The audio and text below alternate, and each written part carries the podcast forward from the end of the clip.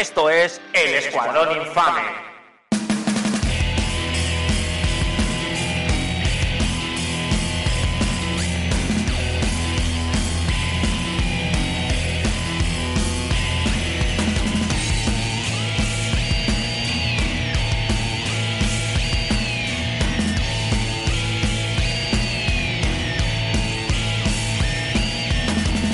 Hola amigos y amigas, bienvenidos una vez más al Escuadrón Infame.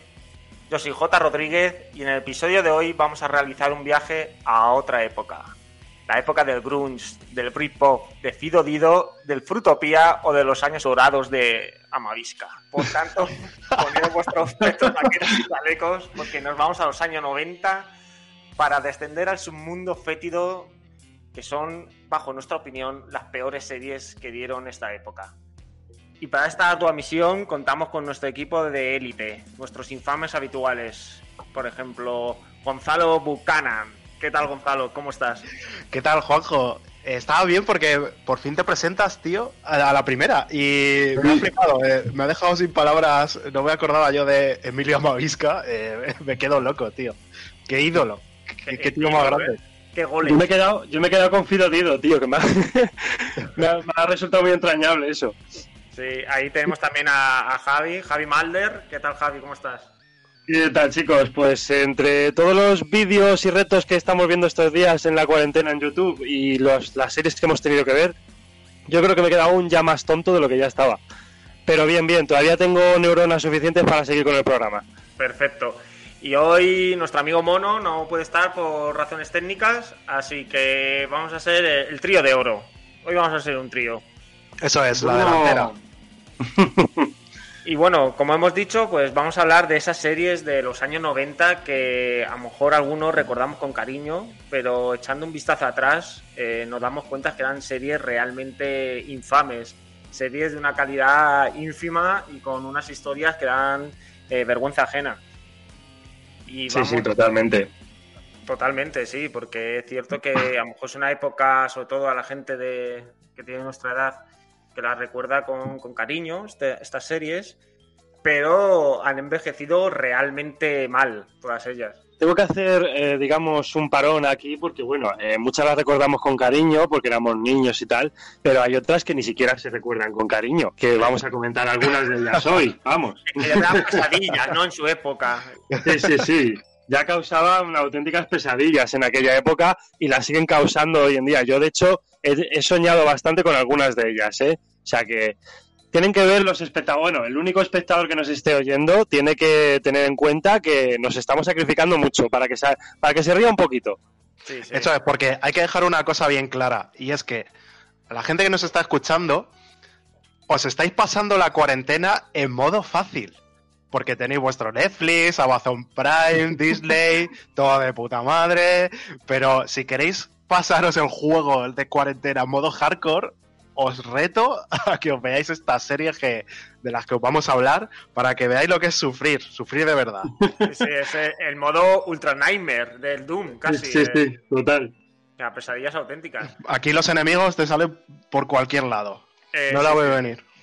No, eh, exactamente, no ve venir y encima hacen mucha pupita, con muy poco daño. Deja, deja bastantes fallas en la mente, sí. bastantes secuelas. Pues si quieres, Gonzalo, vamos a abrir este cajón de pesadillas de los años 90 y, y nos cuentas cuál es la primera serie que tú consideras realmente infame. Pues tío, yo abro el cajón y cojo lo más gordo que hay.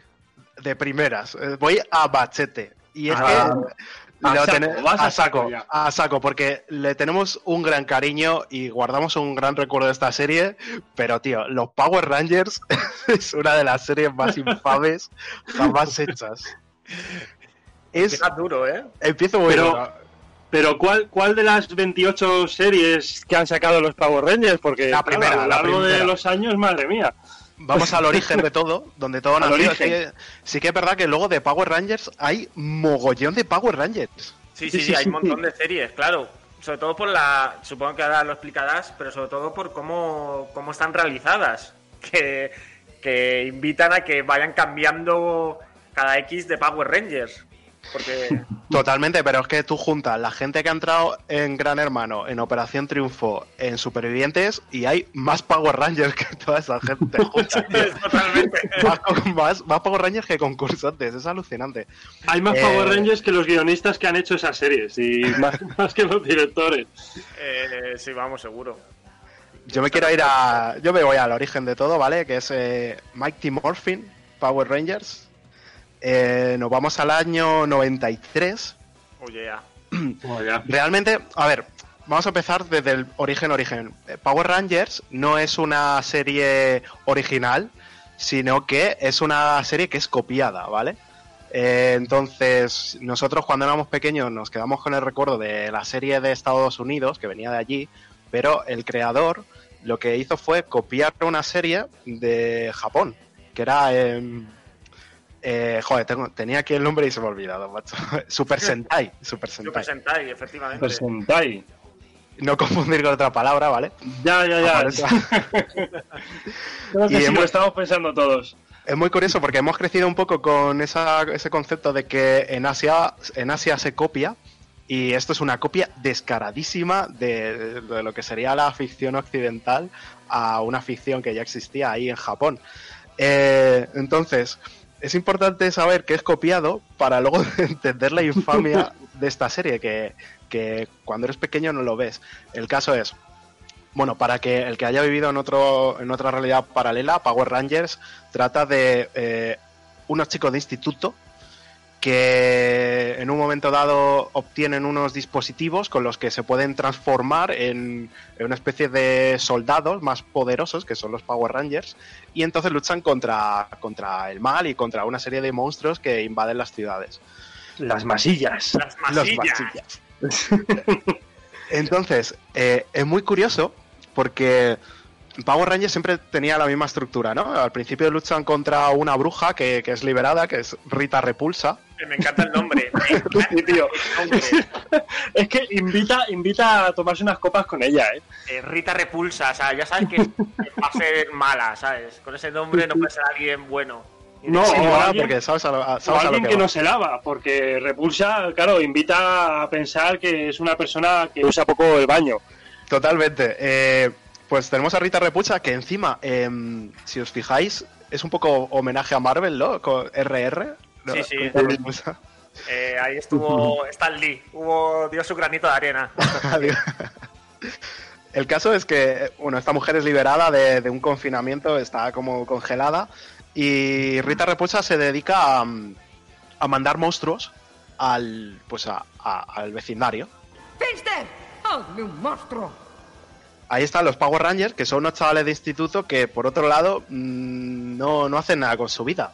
Estudian, hacen exámenes, son colegis, pero la verdad que no, no aportan mucho más que, que ser los Power Rangers, que ahí es cuando su vida realmente es emocionante. Y entonces, esta serie, ahora viéndola con el paso de los años, te ves esa estructura que tenía de llega un monstruo muy malo, muy malo, empieza a destruir la ciudad. Los Power Rangers se enfrentan a él. Como ven que medio le pueden, medio que no, entonces ya entran en juego los masillas, que son los esbirros del, Los esbirros random, sí, sí. Sí, que son Sí, por total. eso, para, para que se peleen, que son unos tíos en, en trajes de licra, porque aquí en esta serie es mucha licra. Eh, Además, hacen, además hacen un sonido muy molesto todo el rato, que es como... que es como un pavo, es como un pavo, pero enorme. sí, es que la serie tiene eso de, de los. Es que quiero. De los efectos de sonido quiero hablar. Quiero hablar luego. Eh, el caso, bueno, lo resumo muy rápido. Se enfrentan a los masillas, se enfrentan al malo. eh, quedan más o menos como en tablas. Entonces Rita repulsa, hace que el malo se haga gigante. Y entonces empieza a destruir todos los edificios porque ya es un malo gigante. Y los Power Rangers recurren a sus eh, Megazords, que son eso, unas naves, que eh, son unos robots gigantes, luchan contra el malo y le vencen. Y tío, yo lo pienso, y digo, ¿y no es más fácil cuando aparece el malo llamar de primeras a los Megazord que, que les vas a tener que llamar? Y te ahorras el capítulo, tío, te ahorras, te ahorras esa media hora de, de estar peleando con masillas. No más no es que fácil. se quedarían, se quedarían sin argumento ya. Para el resto del capítulo. Totalmente. Y lo que decías es que los lo que es infame de esta serie es, son las, las escenas de lucha no se entiende si los efectos de sonido, estos de joya, joya, fufu, fufu. ¿Sabes? Porque ellos están hablando todos, ellos tienen los cascos puestos, todo súper sobreactuado, y es como, somos los Power Rangers, luchamos contra Rita Repulsa, y los efectos de sonido, te lo juro, si podéis veros algunos vídeos y analizar solo los efectos de sonido porque es alucinante la cantidad de, de, de dramatismo que te transmiten. Esos. Es alucinante. A mí hay algo, a mí hay algo que me escama también mucho, que es eh, cada vez que se pegan, que les pegan un golpe en el traje, eh, siempre salen como chispas. Y que es un traje que se ve que es un traje de, de licra, ¿no? Que es un traje de estos de, de que, que coges en un todo a 100. Y siempre saltan como chispas, que es como, madre mía, ¿qué cojones lleváis ahí dentro? Porque tú no sabes, Javi, que la licra con la licra crea fuego. Sí, sí, no, total, Ah, total. sí, tú frotas licra La licra, con licra, con la, con la licra espada, ¿no? Con licra y licra hace fuego. Ahí hay chispas. Madre mía. Electricidad estática, ¿no? Sí. Sí, sí, sí, total, vamos. Yo a mí me, me quedaba como, joder, estos. Bueno, hay que decir un, lo que ya ha apuntado Gonzalo, que estas series, lo que muy cucos ellos, ¿no? De hecho, en Netflix eh, hay una serie que se llama, me parece que es como una especie de los, eh, los juguetes con los que jugábamos, algo así, y hay un capítulo dedicado a los Power Rangers que es, está, es muy interesante. Que como decía Gonzalo, eh, claro, un productor americano lo que dijo, muy cuco él, dijo, vale, lo que vamos a hacer es eh, eh, la serie esta de Super Sentai, vamos a coger las escenas de, pelea, cuando están, digamos, con el traje, ¿no? Cuando son los Power Rangers. Y aparte vamos a grabar eh, escenas de- con actores americanos, que son esta parte del instituto o esta parte hablando con Zordon o, o el robot este, que es peor que Infamito. Eh, no me acuerdo cómo se llama. Este robot. que- Alpha 5. Alpha 5, No tiene verdad. nada que hacer. No tiene nada que hacer contra Sí, que es como el típico 3CPO, ¿no? El, el robot así torpón. Ah, sí, sé lo que quieres decir. C3PO. 3CPO, sí, siempre lo digo mal. Cualquier fan de Star Wars me va a reventar la cara un día. No pasa nada. Eh, pues bueno, lo que estamos diciendo que, que lo que hacían era coger las escenas de batalla de esta serie, las originales, las de Super Sentai, y las montaban con las escenas grabadas americanas. Y así se iban sacando capítulos. Es por ello que cuando fundían una serie, como Super Sentai, tenían que coger otra serie. Pero, oh, oh, sorpresa, ¿qué pasaba? Que la nueva serie, los trajes eran diferentes. Por eso hay tantos Power Rangers porque cada como iban fundiendo series y cada serie tenía su traje especial, pues iban creando nuevos Power Rangers. Y así se ahorraban un montón de costes. Es que me parece tan cutre, Sí. tan... Es que no sé cómo describirlo. Es decir, es infame completamente. Es, vale, pues cogemos las mismas escenas hechas por actores japoneses, que ya están rodadas, y, y vemos cómo nos ceñimos a que esas escenas nos cuadren en los capítulos.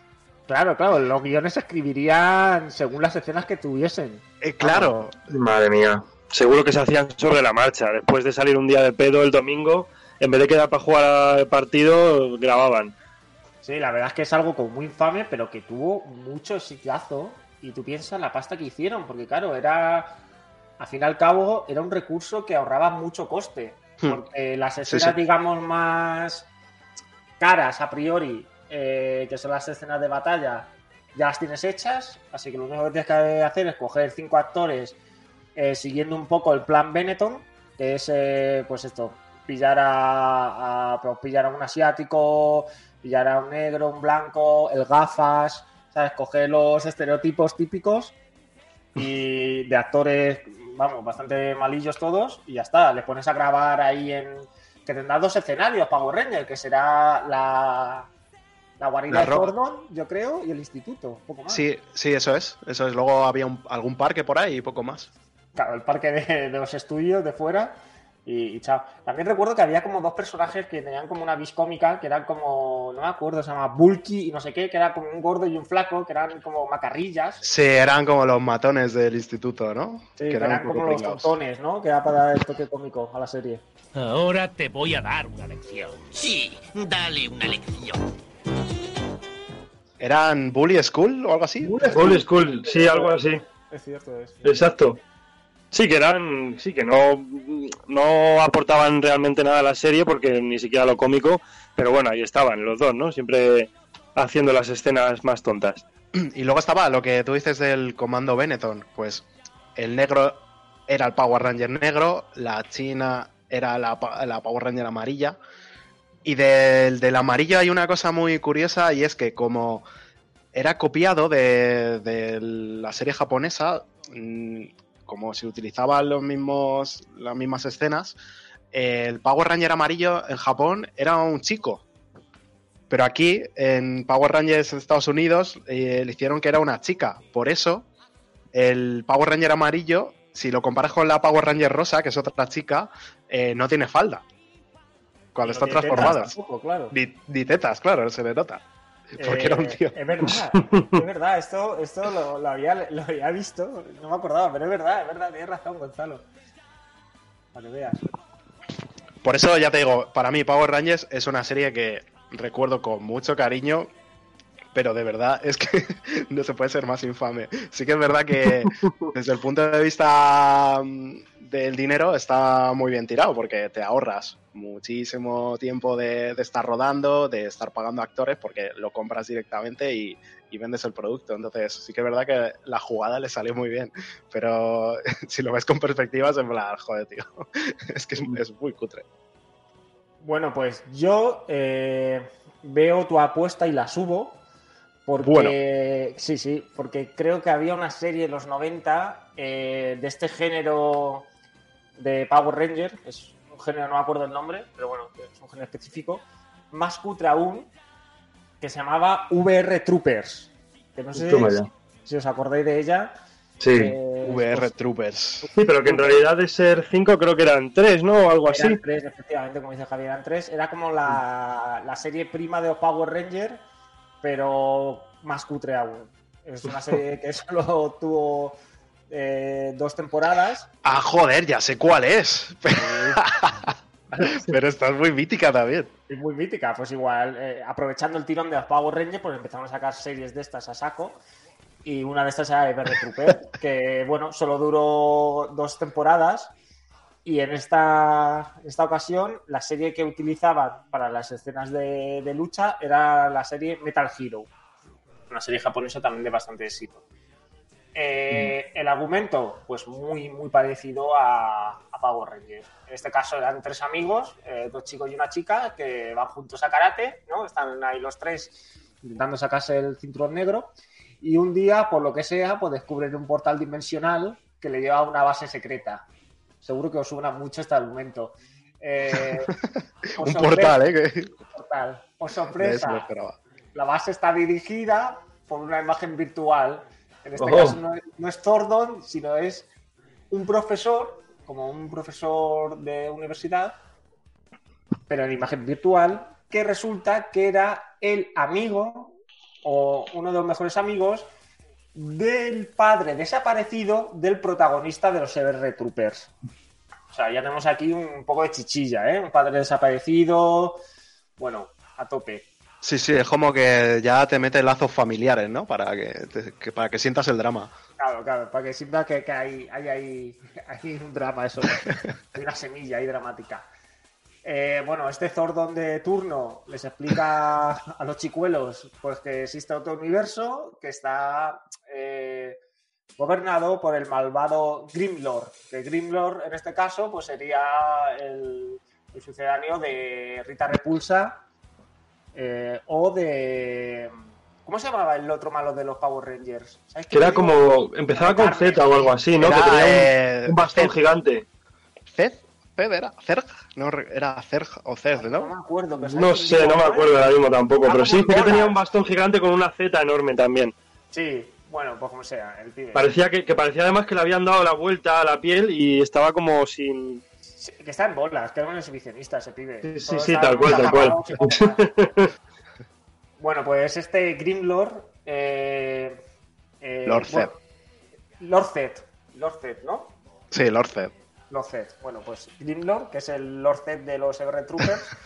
eh, en el mundo humano eh, toma la forma de un magnate eh, llamado Victor, que quiere conquistar la Tierra a base de negocios. Y en este universo paralelo, pues es como una especie de, de monstruo, ¿no? Así como un, no sé, como un orco, un goblin, así, como muy feote. Y nada, pues la serie, eh, pues una puta mierda, ¿no? Duró dos temporadas, porque ¿qué pasó? Que la audiencia pues no era la esperada. Pues no le gustaban los Power Rangers, no querían los SR Troopers esto de, de mierda.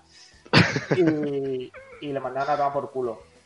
También tenían sus propias masillas, que en este caso se llamaban Skug, pero, Skug. pero lo curioso era que eh, tomaba la forma de mujeres ligeras de ropa. Eh, el toque japonés. ¿Cómo, cómo, cómo? O sea, en, en lugar de. eran, eran chicas como en bikini y en, y en bañador, o en Ah. falda corta. Pues nada. Y sí, Tenemos unos vigilantes de la playa, pero en plan rollo Power Ranger. ahí está el rollo. Y, Y era como que tenían una capa, ¿verdad? Algo así, me acuerdo y yo. tenía una capa, claro, por si cogen frío, ¿sabes? La, la espalda. Para el invierno, claro, claro. Eh, un dato también curioso de esta serie, espero no, no me arme fuera el tiesto, pero creo que es así. Eh, si recordáis en los Power Rangers, de repente, en una temporada, eh, metieron al Ampuchi, que fue el Power Ranger verde, Sí, que era este tipo de con coleta. Tommy. Sí, eh, Tommy. Tommy, muy bien. Pues, que luego eh, fue el blanco, claro.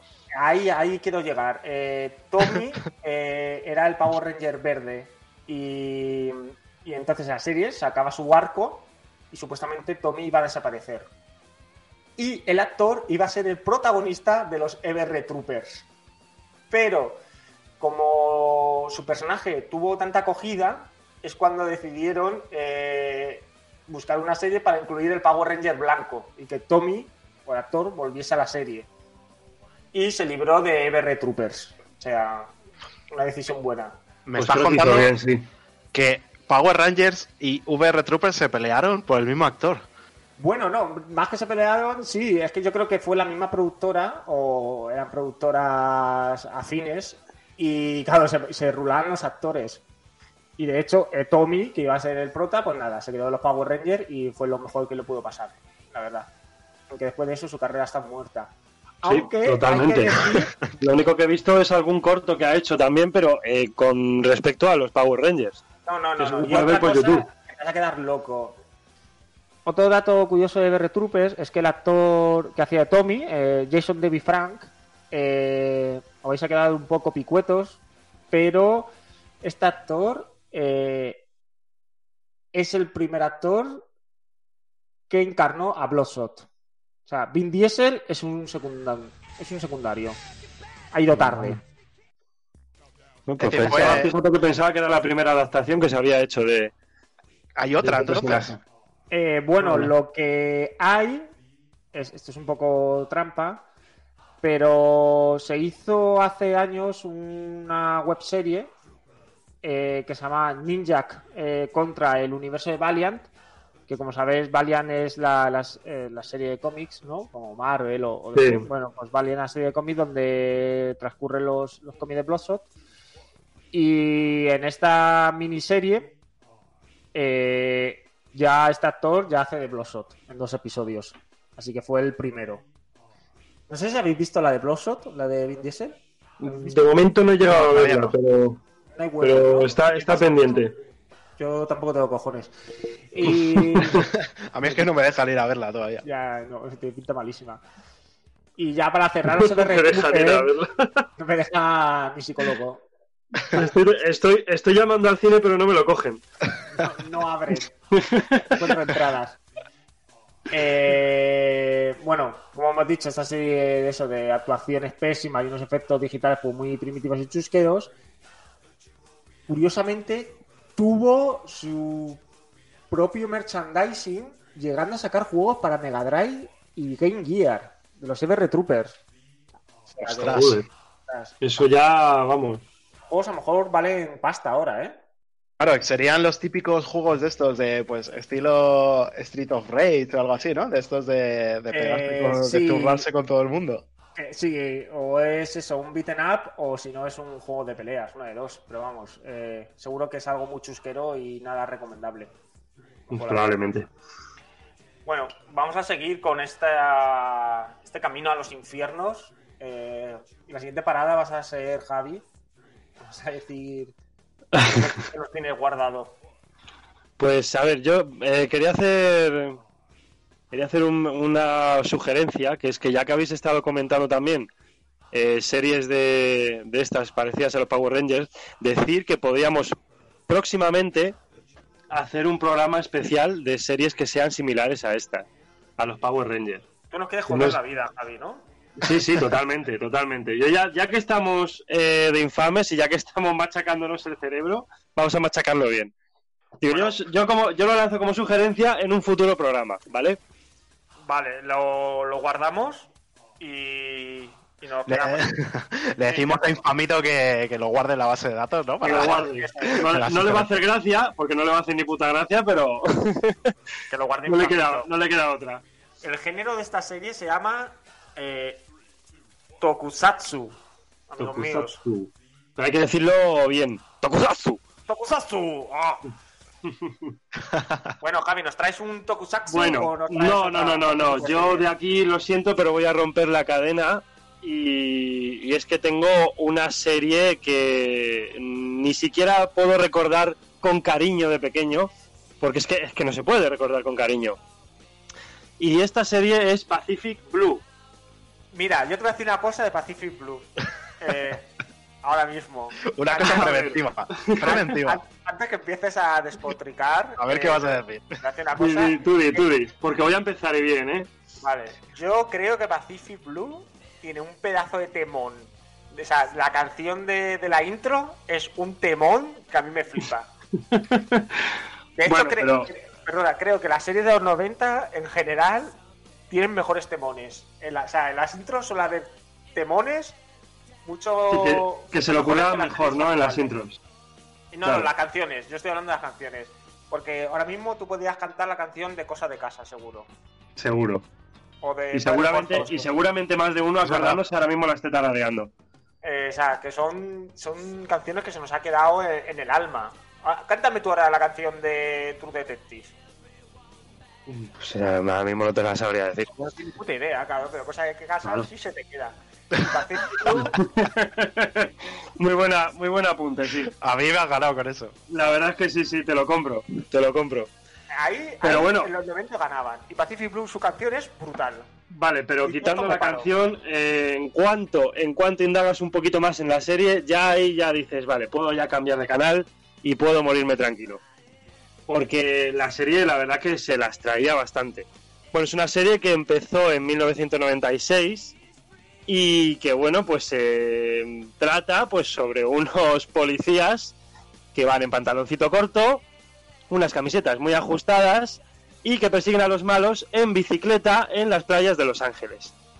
Y así empezamos, y así empezamos con el, el apunte de la serie, ¿vale? Así empezamos con- a analizar la serie. Solo Policía decir, bueno, montada. Policía aquí sí, sí, montada. policía, policía montada. Yo solo quiero, porque es que no sé ni por dónde, la verdad es que no, pues, no sé ni por dónde empezar a meterme con esta serie. Pues que lo podría, tenía ser, todo. podría ser, en vez de policía montada, eh, policía dopada. Porque iban todos en Dopada. bici. Pero, tal- pero total, total, total. No, no, no. Esta- estos policías, eh, a mí lo que me impresiona, mira, tú pones el primer capítulo ya de antemano y ya te van avisando. El primer capítulo ya te van avisando, oye, eh, mm, vas a tragarte un bodrio de, pero de pelotas, o sea, prepárate.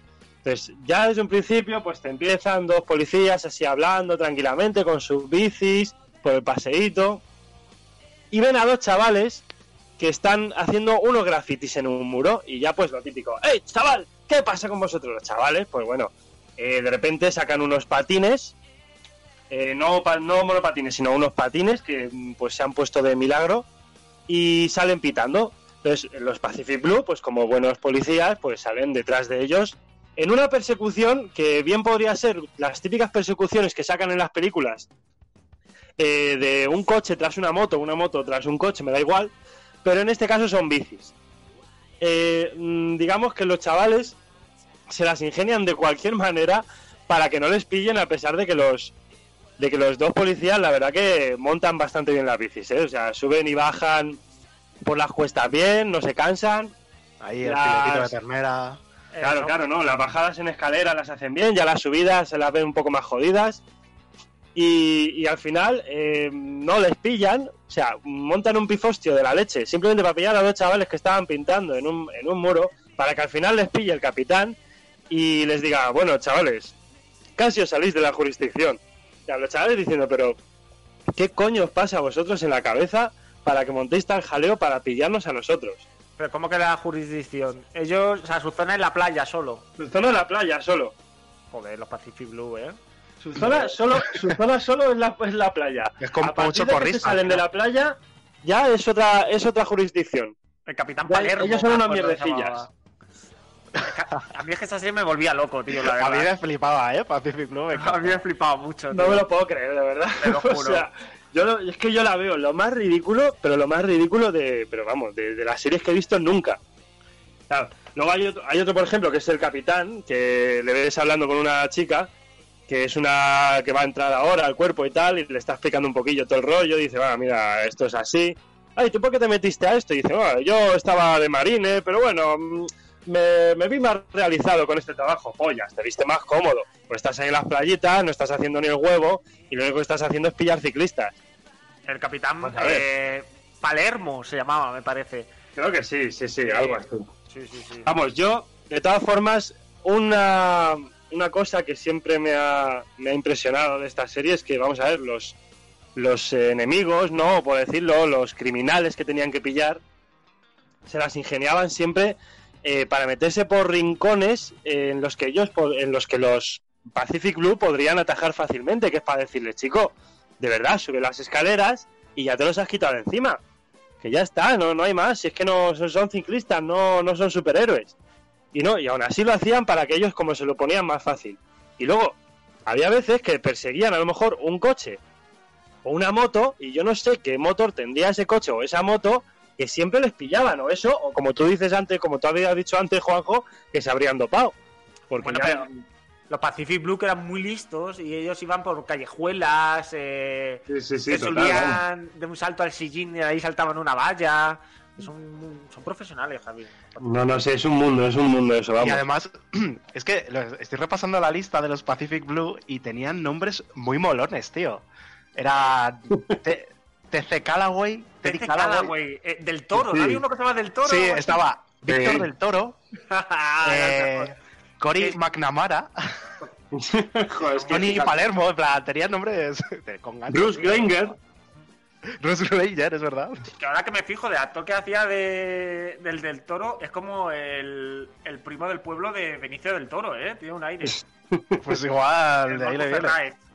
Bueno, ahora hablando de actores, eh, a partir de la. porque duró cinco temporadas, aunque parezca mentira, es verdad que tuvo, tuvo público y, y acabó durando cinco temporadillas.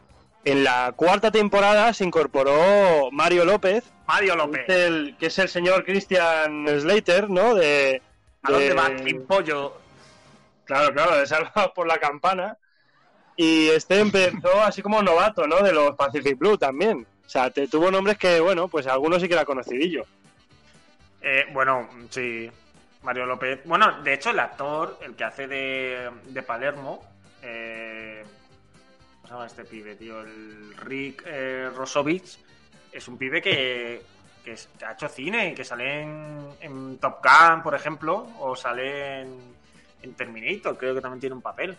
Sí. O sea, un actor bastante secundario, pero bueno, que, que hizo cine. Y el resto sí que es verdad que eran, pues, bueno, eh, que esto fue un momento de gloria, Pacific Blue. No me acuerdo Bueno, yo solo- Di, di, Gonzalo. Di, di, di. No, nada, sí, yo era simplemente que lo que decías tú, que yo a esta serie le tengo mucho cariño, lo de somos la policía montada de Santa Mónica y se iban, se iban en bici por la playa y sí que es verdad que a mí algo que me flipaba era como que en el momento final siempre terminaban con un placaje, saltando de la bici al malo y le hacían como un placaje ahí y tenía siempre hacían un plano ahí tipo como cuando en el príncipe de Bel Air tiraban a Jazz de la casa Sí. ¿no? era, un, era un poco de ese palo el plano y entonces Digo, vamos, que tenían que tener las rodillas y los codos pelados. Eh, además, Muy curioso, que bueno, esto pasa en todas las series, pero más en los 90, que es que todos son muy guapos, tío, y muy guapas. Eh, no hay ninguno feo, ¿eh? No cogían a nadie feo, no, no había sitio O- para ellos. O que estuviese un poco gordo o algo así, no, no, todos tienen que No, no, estar la hostia. ni de- peludo, ni nada. Nada, nada. Qué bueno, Bueno, como, como curiosidad, como curiosidad, y a ver si adivináis. eh, bueno, estamos en un Blue. juego. tú- Estamos en un juego. va- podíamos, podíamos empezar un juego, podíamos empezar un juego. Venga, sí. venga. Venga. A ver, eh, Pacific Blue tuvo, que sepáis, eh, 21 directores y 54 guionistas durante toda durante todo el rodaje de la serie. Poco me parece Estos- para esa fantasía de serie. Mm, poco- pocos, pocos. Pero bueno, uno de ellos, eh, uno de esos directores y uno de esos guionistas os sonarán, ambos, porque son bastante conocidos. El director que os, que os sonará, eh, digamos que es un director que no pega nada con esta serie, la verdad, bueno, o yo eso opino. Y es un director que hace mucha ciencia ficción, o ha hecho, o ha hecho mucha ciencia ficción, sobre todo una saga que es muy conocida hoy en día, que no sé si lo adivinaréis. Es una saga de ciencia ficción muy conocida, a ver si adivináis el director que es. Eh, de ciencia saga de ciencia ah, ficción. lo tengo, lo tengo, lo tengo, una lo conocida tengo. saga de ciencia ficción. Eh, George Lucas. Muy bien, pues joder, a la primera muy buena, Juanjo. Ostras. ¿Cómo? Uno de los directores de un capítulo, de un capítulo, que no puede ser.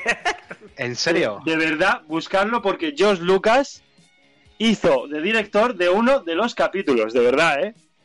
O sea, y esto verídico. No me lo creo. ve- verídico, tío. Me- No me lo creo, Javi. Esto lo tengo que mirar. ¿Cómo hace George Lucas? Búscalo, búscalo, de verdad, búscalo. Búscalo, que vamos, te apuesto lo que quieras, que de verdad. Sea, en yo IMDB estado no me aparece. ¿Cómo? En IMDB no me aparece. Pero es que George Lucas ya había hecho Star Wars antes. Es decir, Hombre. Pacific Blue es muy posterior a Star Wars. Eh, Salió Sí, de su sí, sí, no. retiro.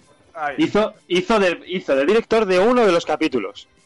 En plan, director invitado, ¿no? Sí, algo así, no sé. No, no- ahora mismo no me preguntéis qué capítulo es exactamente porque no lo sé. Pero sí, sí, sí, de verdad, ¿eh? O sea, esto es verídico. Eh, Y esto buscarlo que porque... Qué Hay una página que dice que sí. Que, que, que estuvo ahí George Lucas dirigiendo el, el episodio 101, para ser exactos. 101, pues fíjate. Eh, pero bueno, si esto, o sea, si esto es de verdad, eh, no sé qué le pasaría a Lucas. O sea, pues nada, bueno. Vamos a ver, George Lucas también hizo jugar el pato y bueno, no pasa nada.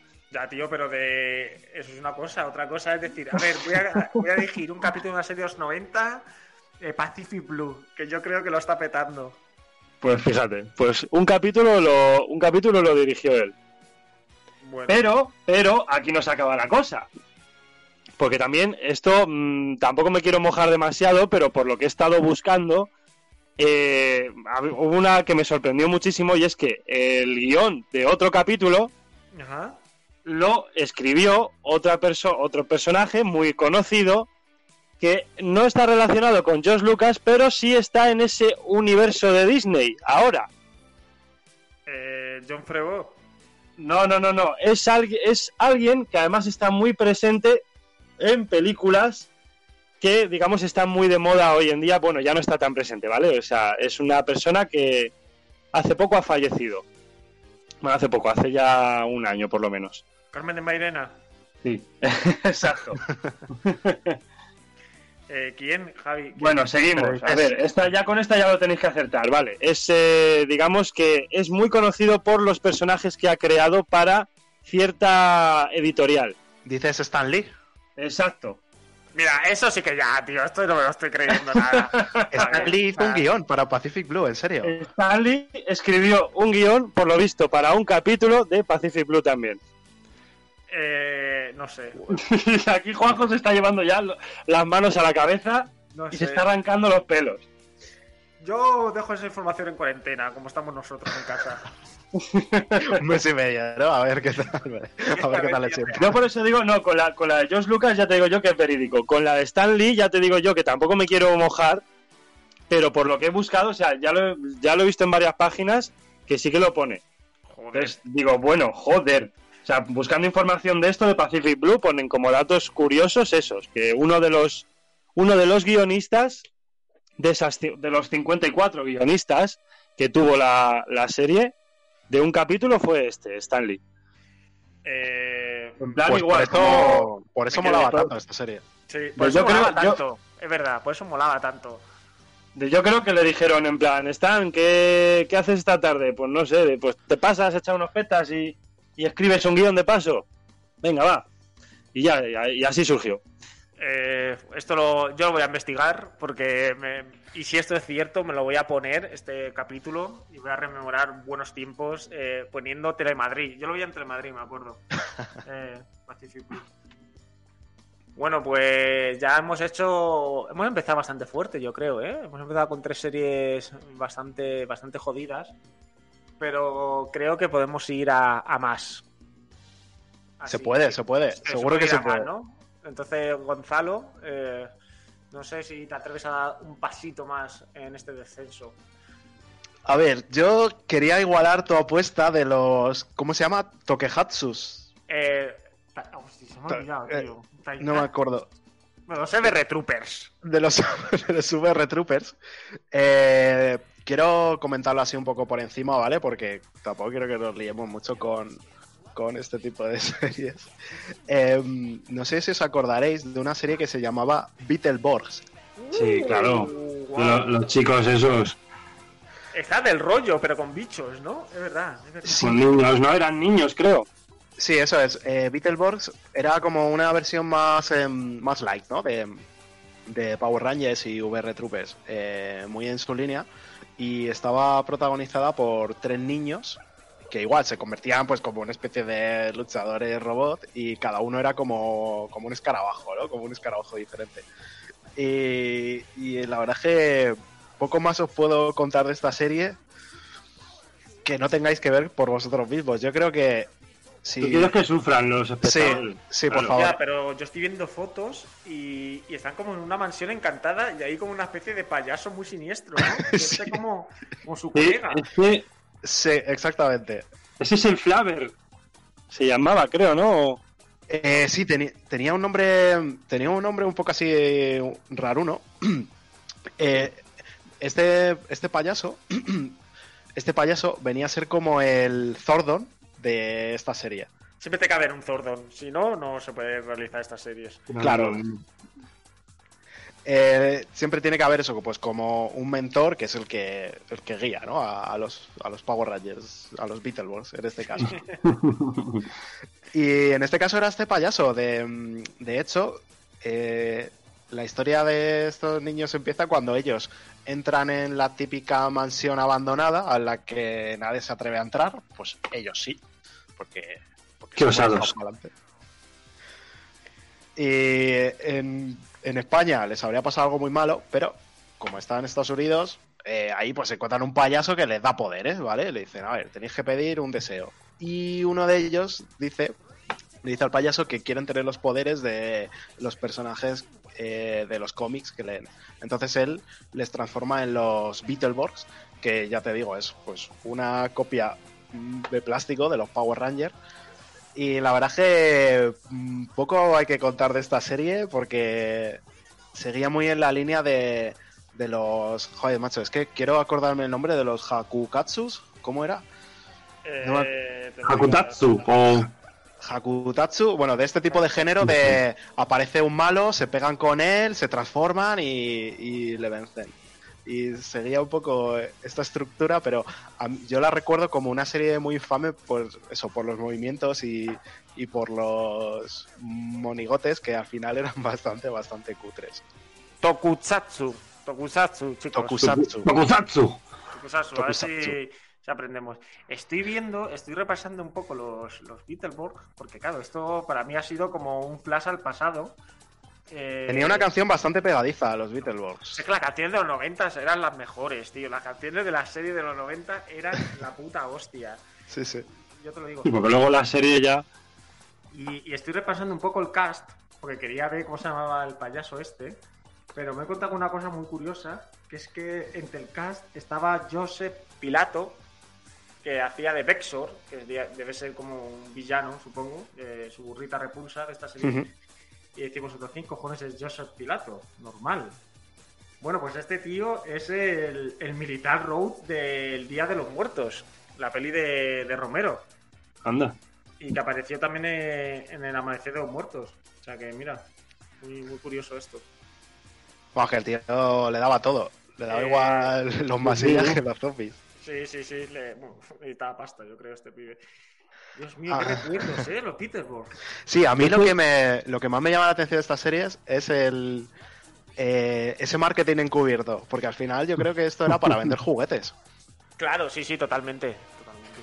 Hombre, es que ha habido veces que las, eh, las compañías jugueteras, al final de cierto éxito de, de vender sus juguetes, han sacado incluso después series, o sea que tampoco te extrañe para nada.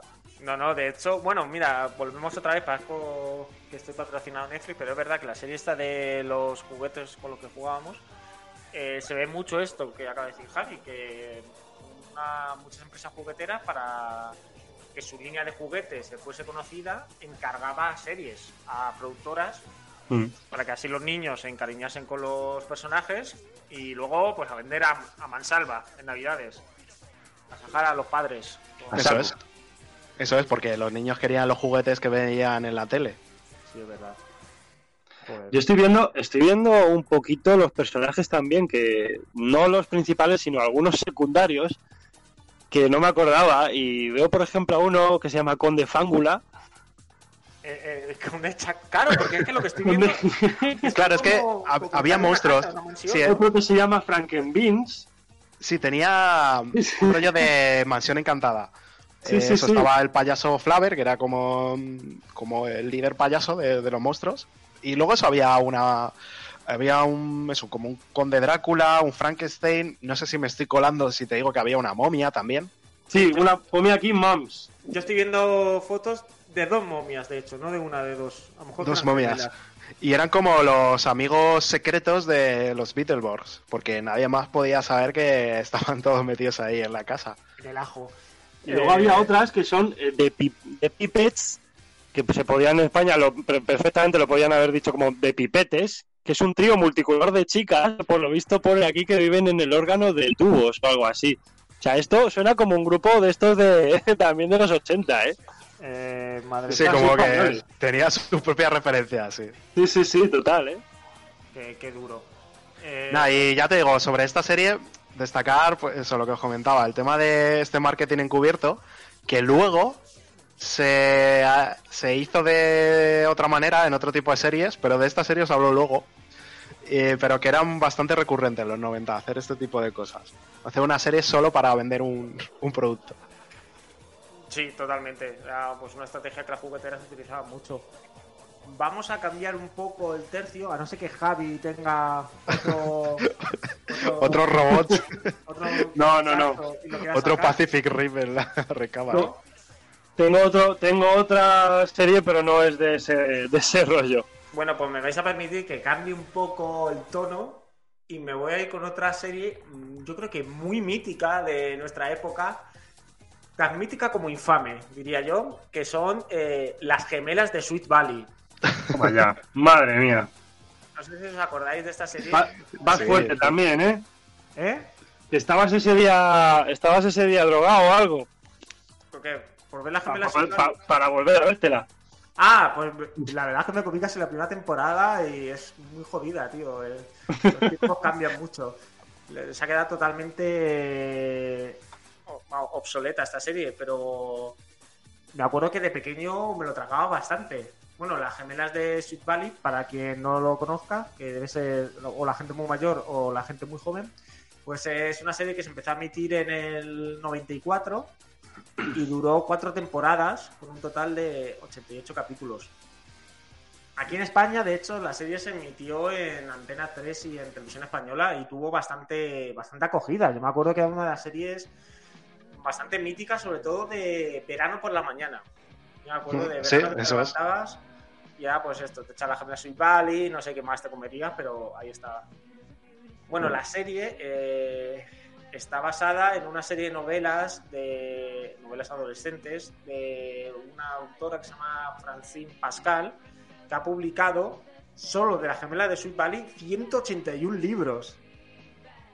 Sea, Aquí tengo, aquí tengo yo que había publicado 152, pero bueno, que a lo mejor ha publicado ahora más, ¿eh? Que no lo sé. 181, Javi, es que estás obsoleto. Esta mujer mañana Sí, ya ha publicado dos más.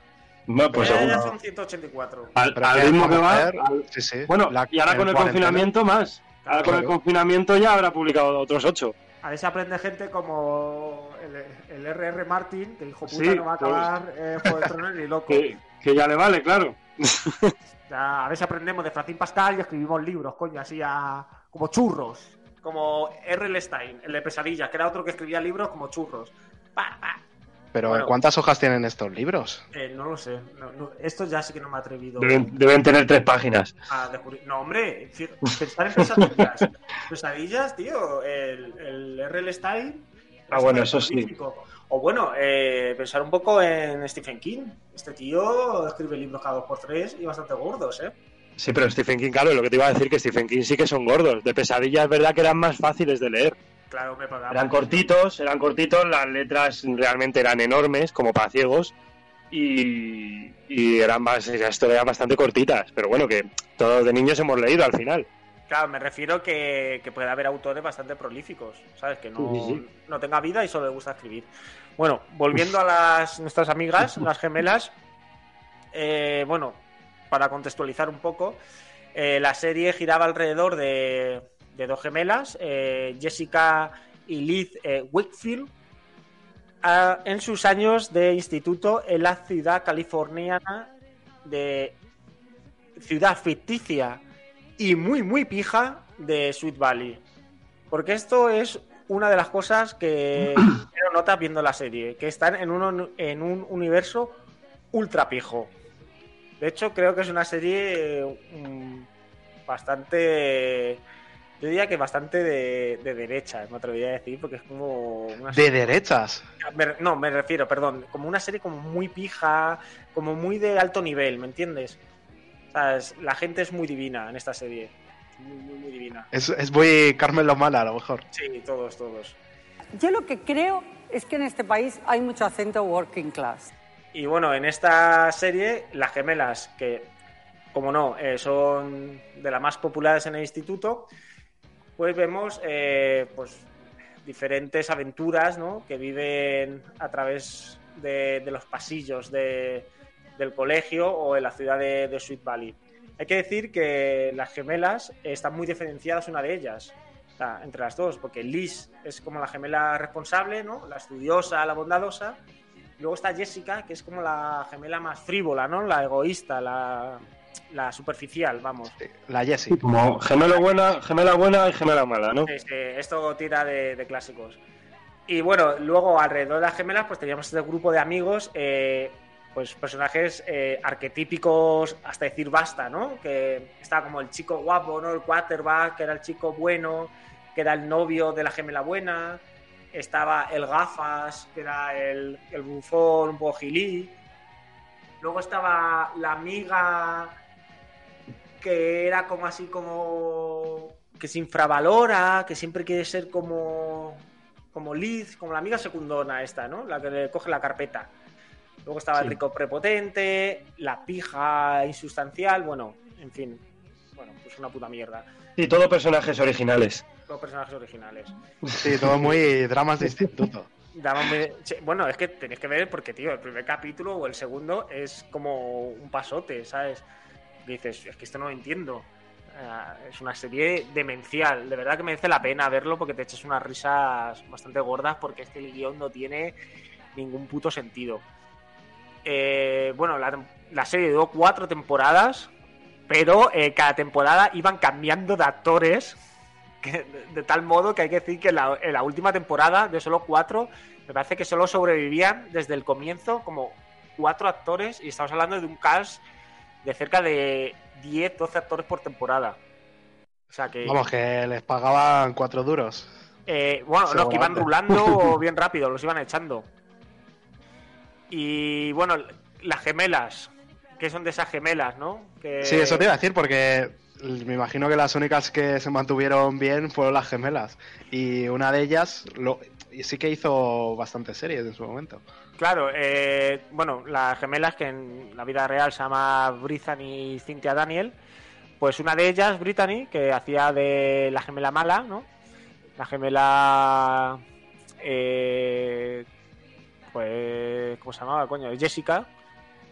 eh, pues ella sí que se ha seguido eh, en el mundo de la interpretación y lo hemos visto, por ejemplo, en pelis. No sé si la, os acordáis de ella en Skyline. Esta peli de extraterrestres muy, muy mala. Que luego Netflix tuvo los cojones de sacar una secuela. Una secuela suya. Sí, sí, me suena así. Sí, una peli que sí que eran extraterrestres que a través de una luz azul te abducían. Bueno, una cosa muy chusca. O comedias de. Esta sí, una comedia bastante inteligente, ¿no? Bastante intelectual. Que es Dos rubias de pelo en pecho.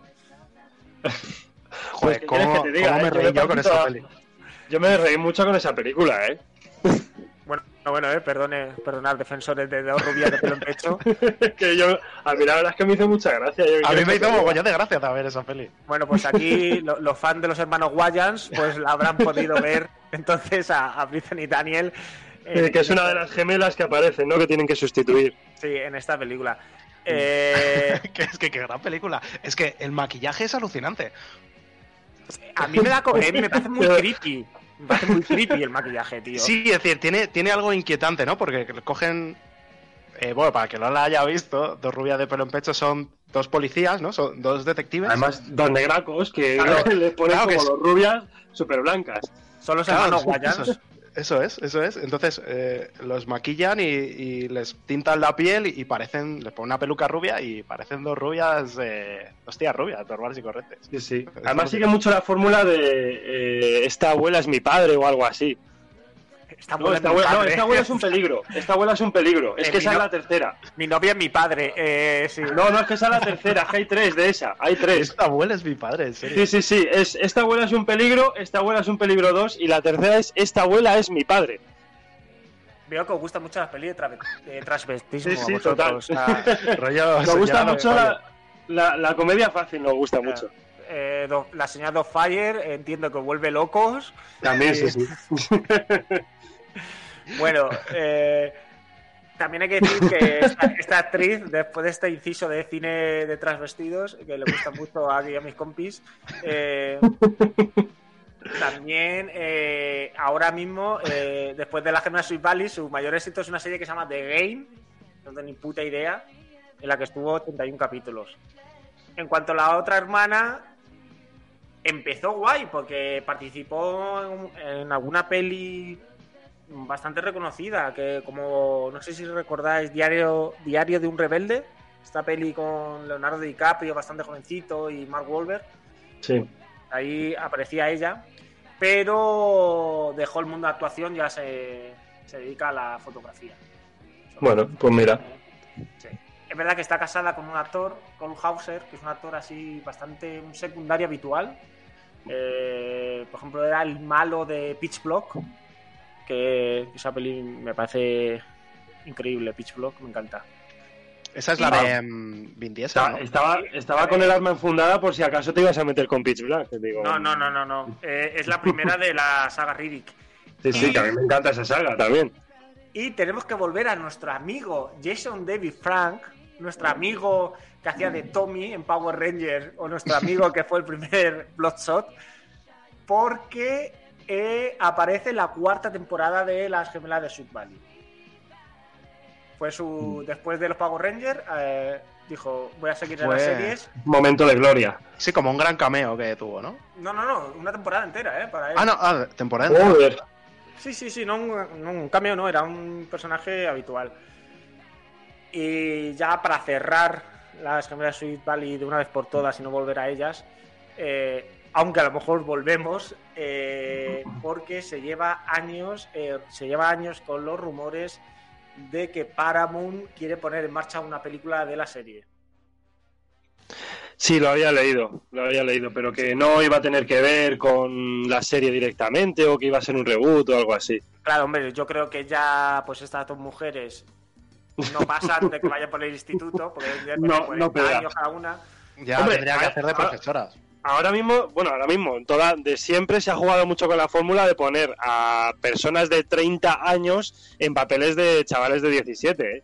Bueno, bueno, guárdate eso porque vamos a volver a ello.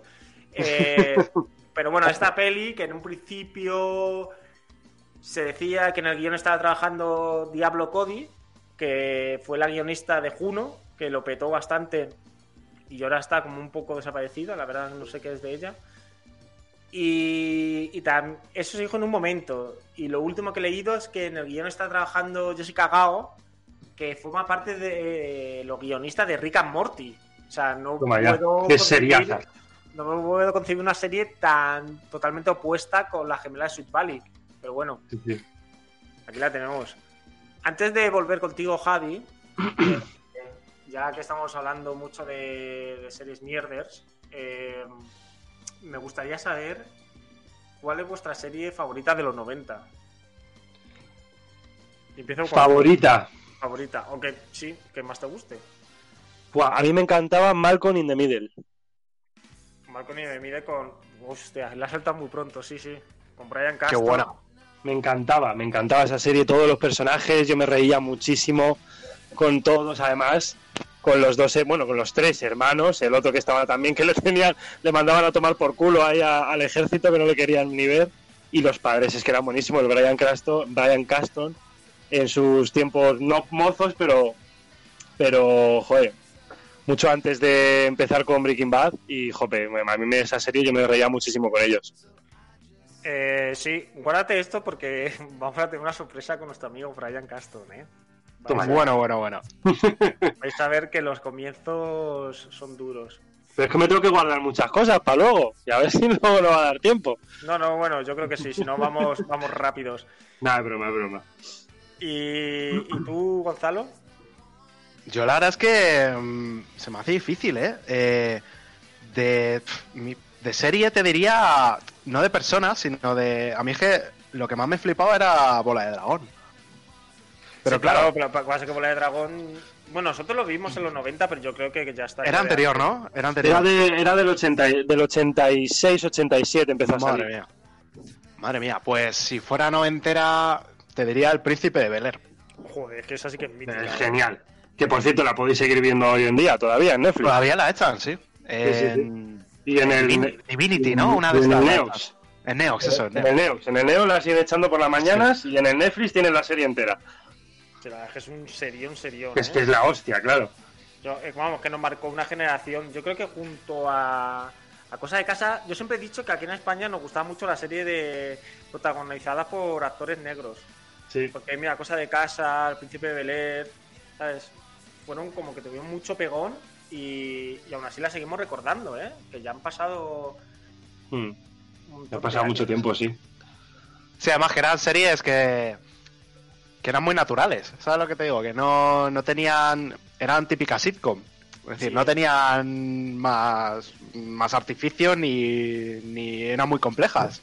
Sino que eran series de. La cogías, te ponías a verla y era gente en una casa diciendo cosas. Y aún así era muy entretenido. Además que tienen lo típico de estas sitcom de los 90 que eran las risas enlatadas.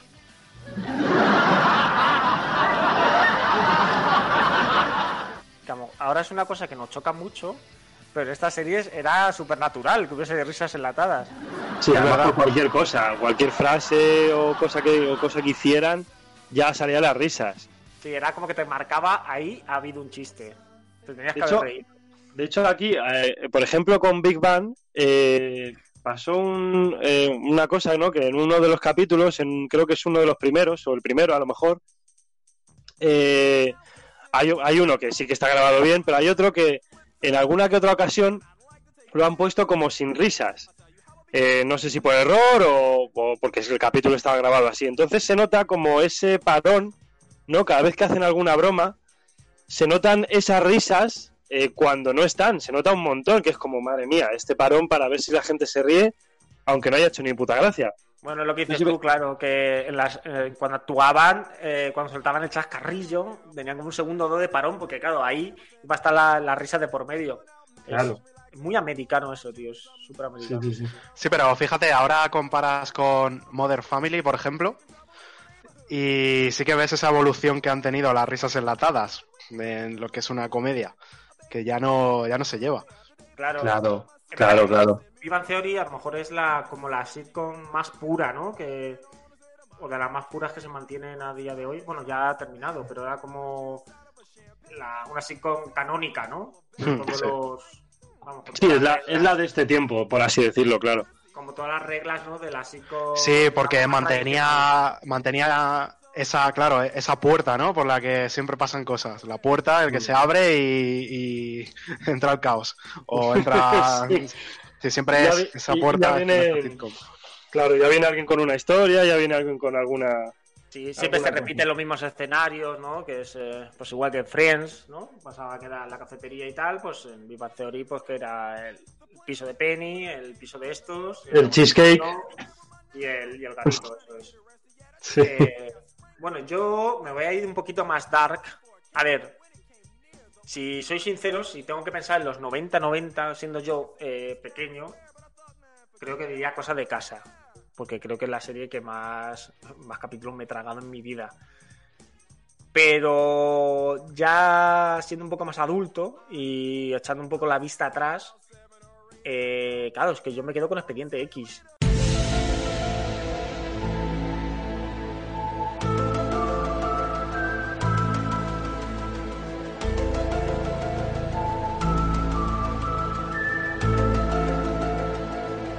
Ah, claro, muy buena. Es, es verdad que duró mucho más allá de los 90, pero es que, que es seriote, ¿eh? Más, me acuerdo que me ha Sí, pero estábamos, estábamos todos los chavales enganchadísimos a esa serie también. Me acuerdo que me da mu- mucho, por supuesto. mucho miedo. Y la música se te queda, ¿eh? El wi, wi. Na, na, na, na, na, na, na. La verdad está ahí fuera. bueno, pues ya nos hemos quitado un poco eh, la morralla, ¿no? Hablando de, de series de lujo. Pero creo que es el momento de volver un poquito al barro, al fango. Sí. Así que, Javier, ¿qué me tienes? Pues a ver, eh, esta que voy a comentar ahora no la voy a comentar así muy brevemente porque tampoco hay mucho que decir, porque es que la serie la verdad es que no dio para mucho, pero creo que se merecía estar en esta en este programa porque por supuesto se merece estar. Y la serie en, con- en la serie en cuestión es Los vigilantes de la noche. Sí, sí. Chan chan chan chan chan. Me alegro mucho, mucho, mucho que hayas sacado esta serie a la Bueno, mucho, mucho. Me Pues alegro. no, Cuidado, pa- eh, no para alegrarse mucho, ¿eh? yo lo he pasado bastante mal viéndola, ¿eh? pero bastante mal. Eh, Pero bueno, bueno, o sea, fantasía, ¿eh? Madre mía, bueno, es una serie que, a ver, de 1995, eh, Los Vigilantes de la Playa estaba en pleno auge, ¿no? Que estaba, vamos, todo el mundo estaba alucinado con esa serie. Yo la verdad es que nunca me ha traído mucho. Pero bueno, pues eh, con la popularidad de la serie de esta, de Los Vigilantes de la Playa, pues decidieron, el señor David Hasselhoff decidió que, bueno, pues ¿por qué no? Hacer en plan de vigilante de la playa por, la, por el día y eh, detective privado por la noche. Crack. ¿Qué iba a salir mal, no? ¿Qué podía salir mal con eso? Pero bueno, la verdad es que mal, mal, mal salió todo. O sea, el argumento, bueno, el argumento para que para quien no lo sepa, eh, bueno, pues eh, se supone que era trataba sobre el agente, el sargento, creo que se llamaba Garner Ellerby, que era un policía que aparecía en los vigilantes de la playa, que era amigo de estas de estos chavales, que tras sufrir una crisis de mediana edad, pues eh, digamos la crisis típica de los 40, pues decide dejar su trabajo como oficial de policía y monta su propia agencia de detectives. Y aquí entra eh, nuestro amigo David Hasselhoff, que pues el actor que interpreta a Mitch en Los Vigilantes de la Playa, que coge y dice a su amigo, vale, pues yo por el día hago de vigilante y por la noche en lugar de dormir, pues me, me apunto contigo a esta agencia de detectives. Entonces, bueno, pues eh, la serie tampoco tiene... Se echaba la siesta en la playa. Sí, sí, Claro. claro, o sea, no sé. Se le morían los niños ahogados a Mitch Bucana. Sí, ¿Qué total, total. Total. Y no, la verdad que bueno, pues eh, la serie duró solo dos temporadas, eh, algo que no me extraña para nada. Eh, la serie es bastante coñazo, no tiene argumentos así muy, muy llamativos, ¿no? Que digas tú, jope, tal. Eh, es verdad que aquí en España, por ejemplo, o sea, eh, se retransmitió en Antena 3 Sí, sí, es verdad. a, pues, mm, pues, eh, a altas horas de la madrugada, pues serían a las 2 o a las 3 de la madrugada Normal. que se, se metían, lógicamente. Y al ver que eh, a mí esto es lo que me a mí esto es lo que me hacía mucha gracia. al ver eh, que la primera temporada no contaba con mucha audiencia, pues eh, a los guionistas se les ocurrió la maravillosa idea pues de añadir al guion eh, pues digamos unas tramas un poco de terror, ¿no? Como que de Y, terror. eh, sí, sí, y entonces pues decidieron incluir a personajes como zombies o vampiros en... eh, polla. No me lo de- puedo creer. De No me lo verdad, creo, no me lo de creo. verdad, de verdad, creéroslo, de verdad. Ojalá esto sea verdad, por favor, porque me la pongo ahora mismo. Póntela, Juanjo, de verdad, póntela, te lo juro que yo la he visto y no tiene desperdicio. La segunda temporada, de verdad que sí que es para verla. O sea, eh, me está diciendo Pero, que Mitch pero rollo zombies. Claro, Rollo Buchanan, zombies, de verdad, zombies. O sea, eh, cuando termina la primera temporada que dices, madre mía, yo me quiero morir de haber visto esto, y ves la segunda y empiezas a ver como que la trama empieza a cambiar al tono, a un, bueno, a un intento de tono de terror, como mezclando un poquito detectives con un poquito de rollo pesadillas, ¿no? Y meten eso, meten a, a vampiros, a zombies y, y demás seres de- del infierno en, en, pues eso, en historias que es que no, no tienen sentido ninguno, la verdad. Pero, o sea, me está diciendo que Mitch Buchanan, por la mañana, él se levanta. Sí, es un vigilante de la playa que a ti te ayuda a que no te ahogues y, por la noche, es eh, Leon. Se convierte en, es, en es Leon. Blade. Por la noche es Blade. Y empieza a cargarse Van y Helsing. Van- Van Helsing, exacto. Es David, David, Hassel, David Hasselhoff. Madre mía. Me encantaría que este, que este en verdad que esta, tío, que esta serie en verdad fuese un drama. Como que él debe mucha pasta porque tiene un problema con el alcohol o el juego y tenga que currar doble, ¿sabes? Porque no puede pagar eh, todas las deudas. No me extrañaría que todo esto fuese un sueño de. de... Uy, de Bettino Osborne, iba a decir. Sí, de Bertino Pornes. De Bettino Osborne. Bertino Pornes tiene otro sueño, yo creo.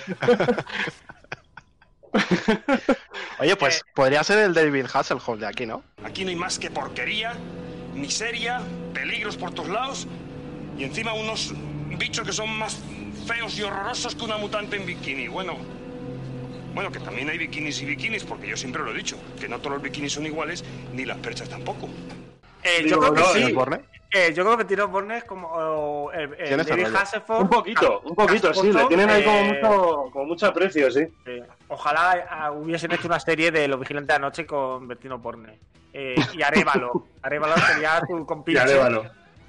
Y los Y Antonio, pues, ahí. y Antonio Resines y Bonilla. Ya cogemos a los típicos de siempre. No, no, no, esos, esos, esos tres fuera, que esos ya estaban muy manidos. Pero Arevalo y, y- No faltan, ¿eh?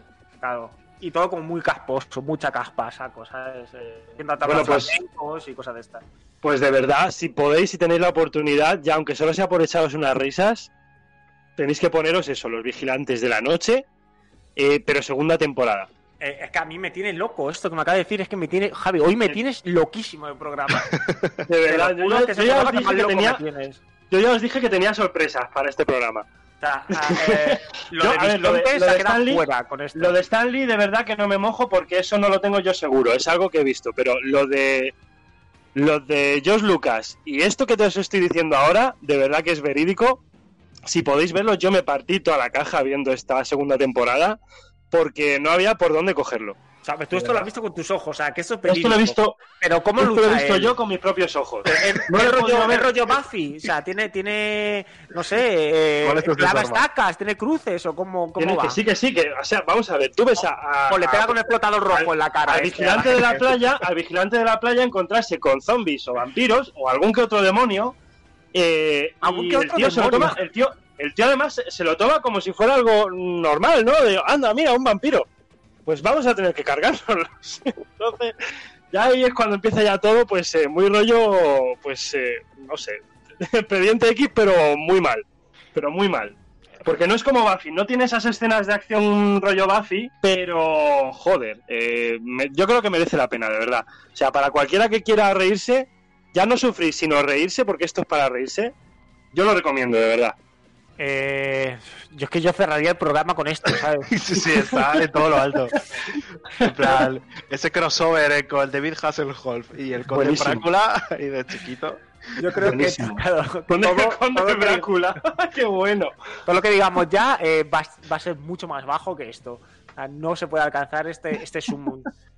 pero lo, lo vamos a intentar. Es la Eh, cúspide ya. Vamos a intentarlo. Bueno, solo, solo decir que el personaje en el que se supone que iba a ser que iba a caer el mayor protagonismo, el mayor protagonismo, ¿no? Que es el sargento eh, Garner, eh, acabó dejando la serie, que es lo más lógico del mundo. Dijo, mira, eh, ya no me puedo mojar más con esto. Lo siento. Lo No, siento a ver, mucho. pero, no, pero es que no daba para más, estaba quemadísimo ese hombre, currando por las mañanas y por las noches. Bueno, claro, no hay cuerpo que aguante eso. el sargento No, Garner salía no, como el vigilante de la playa. de la No, playa. claro, el sargento Garner, él dejó su, él dejó el cuerpo de policía y se montó su agencia. El que está currando a doble turno es, ah, vale, el, es el, es el colega. es el otro. Es Claro. el David Hasselhoff que está de mañana vigilando a los niños en la playa que no se ahoguen y por la noche eh, vigilando que no te muerda un vampiro. Bueno, hay que decir que en verdad los vigilantes de la playa también tenían como bastante parte de acción. O sea, que se colaban en barcos y había como explosiones y rollos así. O sea, que solo- también. Yo no me no puedo dejar que este programa termine sin recomendaros que veáis la película de los vigilantes de la playa. Hostia, no la he visto, ¿eh? No la he visto. De hecho, creo que Ah, os la he recomendado vale, en algún vale. otro podcast. Es una película totalmente infame, pero con la que eh, te lo gozas. Te lo digo en serio, la que protagoniza a Dwayne Johnson. Sí, sí. Parece, parece que es la típica película estúpida, que lo es, pero a mí me recuerda mucho a, a los tiempos de Ali G, J. Bob el Silencioso y ese tipo de humor. Bueno, pues la tendré que echar un ojo. Es verdad, es una peli que yo tengo mucho reparo de ver. Pero bueno, eh, La después de tendré hacer en un poco- cuenta. después- Yo digo que es prejuicio, lo que tienes es prejuicio. Cuando la veas, Sí, sí, totalmente. la vas a añadir a los favoritos del escuadrón, seguro. Seguro. De hecho, al principio, cuando has dicho la película de Vigilante de la Playa, me he imaginado que había una peli de los 90 con, con David Hasselhoff y estaba como muy perdido diciendo... Habrá, "Muy perdido habrá fantasía". Matavampiros. Qué fuerte. Eh, bueno, vamos a dejar este mundo tan oscuro como brillante, diría, de, de Mitch Buchanan eh, salvando a gente del agua y de las mordeduras de vampiros y zombies para ir a otra serie, ¿no, Gonzalo? A ver, esta ahí. serie, esta serie no es tan hardcore como Los Vigilantes de la Noche. eh, pero yo la quiero traer. Quiero que. Quiero que. Quiero sacarla aquí. La, la serie. Porque me trae. Fue de estas que te marcó un trauma cuando eres pequeño, ¿vale? Entonces, es una serie del 94. Es una serie austríaca. Austriaca. Que se llamaba Comisar Rex. Oye, oye. ¿Vale? bueno, Entonces, bueno, bueno. entonces, yo, porque, a ver, a lo mejor yo soy muy raro, pero yo os pregunto. eh, bueno, eh, Commissar Rex es el nombre alemán original de la serie. Commissar es comisario y significa comisario. Y Rex, pues es el nombre del protagonista, ¿vale? que claro, si tú lo tradujeras sería comisario Rex. Pero alguien en España decidió pasarse por el forro de los cojones en la traducción y lo, lo llamó Rex un policía diferente. Eh, algo, algo muy poco típico aquí en España con los títulos. Hombre, yo creo que el título está mejor en español en este caso, ¿eh? Porque comisario Rex, o sea, era comisario realmente, te- tenía ese rango él. Hombre, Claro, comisario es que Rex es lo que a mí que me molesta. bien. Eso Yo es lo creo que a mí me comisario molesta. Rex hubiera quedado mejor que Rex un policía diferente. O sea, ¿tú crees que él tenía el- los galones de comisario? Hombre, es que Rex, eh, si es comisario, es comisario. Al César lo que es del César. ¿Por qué, ¿Por qué le quitas de rango? O sea, realmente el acompañante era el, el otro. El otro era el súbdito de Rex. Claro, Eh, claro, Rex, era, sí. el, el- Rex era el policía, el otro es el que se acaba a pasear. Era el veterano, Rex. Eh, joder, esta serie también me, me traga buenos capítulos, ¿eh? De, de Bueno, Rex. yo que- la recuerdo que- con mucho cariño esta, ¿eh? Y a mí es que, Sí, claro, sí. me- como me encantan encima los animales, ya, pues eh, este perro es que, vamos, para mí era, era la leche. De hecho, me sé el nombre del actor. Eh, Tobias Moretti, me parece que se llamaba. Tobias Moretti. Moretti, puede ser. O sea, Será súper mafioso eso. Total. Eh, te lo juro. El actor que hacía de humano, no de, no de Rex. Eh, Rex, bueno, eso, lo que tenía de Rex de diferente, que me lío, eh, es que era un perro, un perro policía. Y básicamente era. Esta serie seguía la estructura de, todas las series policíacas. Aparecía un criminal y entre el protagonista y su perro, en este caso Rex, que era un perro del cuerpo de policía, pues eh, lograban detenerle. Luego tenía alguna cosa así más graciosilla y es que, claro, el protagonista indiscutible de todo e- era el perro y pues la gracia que te hacía, ¿no? Y estas cosas que, que siempre busca como esa risa fácil, ¿no? O esa lagrimilla fácil con los perros, ¿no? Como que el perro parece que les dice que les echa la bronca o que se enfada o, Sí, o que sí, hace eh. alguna broma, que realmente no, porque es un perro, pero tú te lo quieres creer y te ríes. Eh, joder, es que esa serie es mítica. Me acuerdo que le daban mucho bocata de salchichas, me parece. Sí, se comía los bocatas de uno de los compañeros, uno de los del cuerpo de policía, que era bastante torpe para ser un, un policía, yo no sé muy bien qué pintaba ahí. Porque siempre se le caía el bocadillo o el perro le robaba el bocadillo, entonces era como que, tío, tú no Hacía puedes, moving en el trabajo, el perro. pero tronco, tú no puedes ser policía. Yo creo que las pruebas en Austria deberían de endurecerlas, porque ese tipo de personas, tío, yo creo que no estaba muy capacitado para, para ser un madero. Sí, me acuerdo que era como gordote con gafas. Es que siempre lo típico, ¿eh? Si tienes gafas, estás jodido, tío. El torpe, el gilipollas, seguro. O eso o el informático, una de dos. Rex tenía una cosa curiosa, hubo, bueno, tuvo 18 temporadas. Hostias, loco. Sí, sí. Ya Oh, se empezó en el 94 y se fue, mm, se fue prolongando en el tiempo hasta tener 18 temporadas. Eh, no fue el mismo perro, por de... Hombre, Pero- Pero la serie. ¿cómo, cómo justificaba que Rex tuviese ya como. Porque claro, ya era como adulto, ¿no? Que tuviese Pero 20 al- al- años. Al protagonista ya le decían como cuando a un niño se le muere el hámster y los padres lo sustituyen por otro. Y dicen, anda, mira, sí, sigue siendo Tommy. Sí, sí. un poco así. También como que eh, llega un momento en que se van a Italia y ahí sigue la serie y es como, como un renacer de la serie. Por eso no, no es el mismo perro del principio. Se sobreentiende que es, es diferente. A mí esta serie la traigo aquí porque me marcó. Me marcó, tengo que reconocerlo. Ya sabéis que a mí me encanta hacer spoiler, así que eh, si alguien está viendo Rex un policía diferente, que se tape. Cuidado, no te de pelar la, la última temporada. ¿vale? Porque voy a decir algo que es bastante chungo, sobre todo de las primeras temporadas. Eh, y es que muere, el, el prota muere. Eh, Moser eh, se llama, el cuidador de Rex, el que es el, com- el policía, el, el investigador, muere, le mata un criminal. Qué y mal. yo me quedé, me quedé traumatizado porque nunca había visto un personaje muriendo en una serie. Es decir, muerto, pero muerto, muerto, que se ha muerto de verdad. Que no vuelve ya. Que ya no vuelve. que no vuelve. y fue el, el primer personaje de ficción que yo dije, joder, pues que ya no sale, que es verdad. Que no reaparece ahora que viaja en el tiempo y nada, no, no, está, está out. O sea que, Gonzalo, tú aprendiste el, el peso y el dolor de la muerte con Rex. Totalmente. Joder. Yo de- descubrí lo que era la vida con Rex, un policía diferente. Y para preparar este programa me volví a ver esa escena, esa escena de la muerte de Moser, y dije, y dije, evidentemente, esto es completamente infame. Es que lo digo desde siempre, es que no se puede describir con palabras, tenéis que ver lo que es esa, ese, ese disparo del malo al bueno, esa sobreactuación del tío cuando, cuando está agonizando en el suelo. Claro, y supongo que estará el perro al lado, ¿no? Lamiéndole o lo que sea. Claro, el perro es como que no puede hacer nada, ¿sabes? Porque es como que dice, joder, yo soy un perro, ¿sabes? No, no, no tengo pistola, no puedo usarla. Qué, qué mal. Y no tengo Ah, kit te de traslada, emergencia ¿eh? ni nada de eso. claro, en plan, te traslada esa, ese, tío, ese drama mental interno del perro diciendo, joder, si tuviera manos, podría dispararle, pero no, tío, soy un perro, no puedo hacer nada. Claro, yo me acuerdo de, de que hubo un cambio de actor, que de hecho el, el siguiente actor eh, aparece en Maldito Bastardos. Es uno de los bastardos de la peli de Tarantino. Ah, pues no. lo- Oye, pues no ahora que lo dices-. Ahora que lo dices, Sí, sí, sí, es verdad. No lo había asociado yo a eso. Eh, Gedeon Burkhardt eh, aparece en Maldito Bastardos. De hecho, yo cuando vi Maldito Bastardo dije, mira quién es, el de Rex.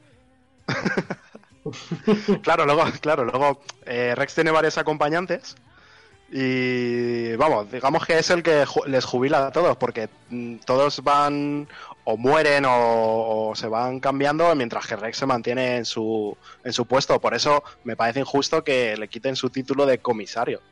Ya, es cierto, es cierto. Es verdad, ¿eh? Al final es el que más aguanta, el pobre. Yo sigo pensando que Rex es un poco como Doña Arminia en. en cuenta. Eh, ¿Cómo se llama la serie esta? Cuéntame, ¿no? Cuéntame. O sea, que es como un personaje que, que ya eh, por edad no debía de existir, debía estar muerto hace años, pero lo siguen manteniendo y aquí no hace, no hace relación a eso. Ah, servidora. Herminia López Vidal, viuda de Fernández. Al pie del cañón. ¡Antoñito! Eh, Tú lo piensas, Doña Arminia, cuando empezó Cuéntame, eh, ya era una señora mayor. Ya Cuéntame, que, mayor. Que debe estar ya en el, 2000 en el 2050. Cuéntame eh, que esto ya va a ser más Herminia sigue final. viva. O sea, Doña Herminia tiene que tener.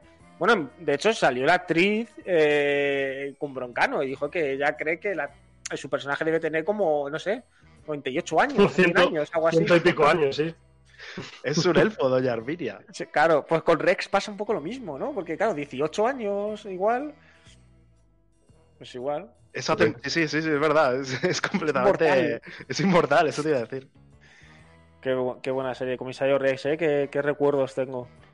Sí, sí. Pues sí, la verdad es que yo la recuerdo con mucho cariño. Sí, la verdad es que yo creo que son de estas series que mejor quedarte con el recuerdo y no volver atrás.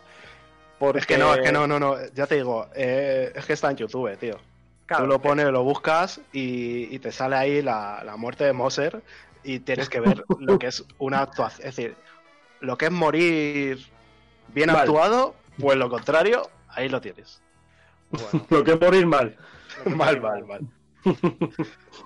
Bueno, pues sin irnos un poco de las series de acción, eh, yo voy a, a mencionar una que, que también...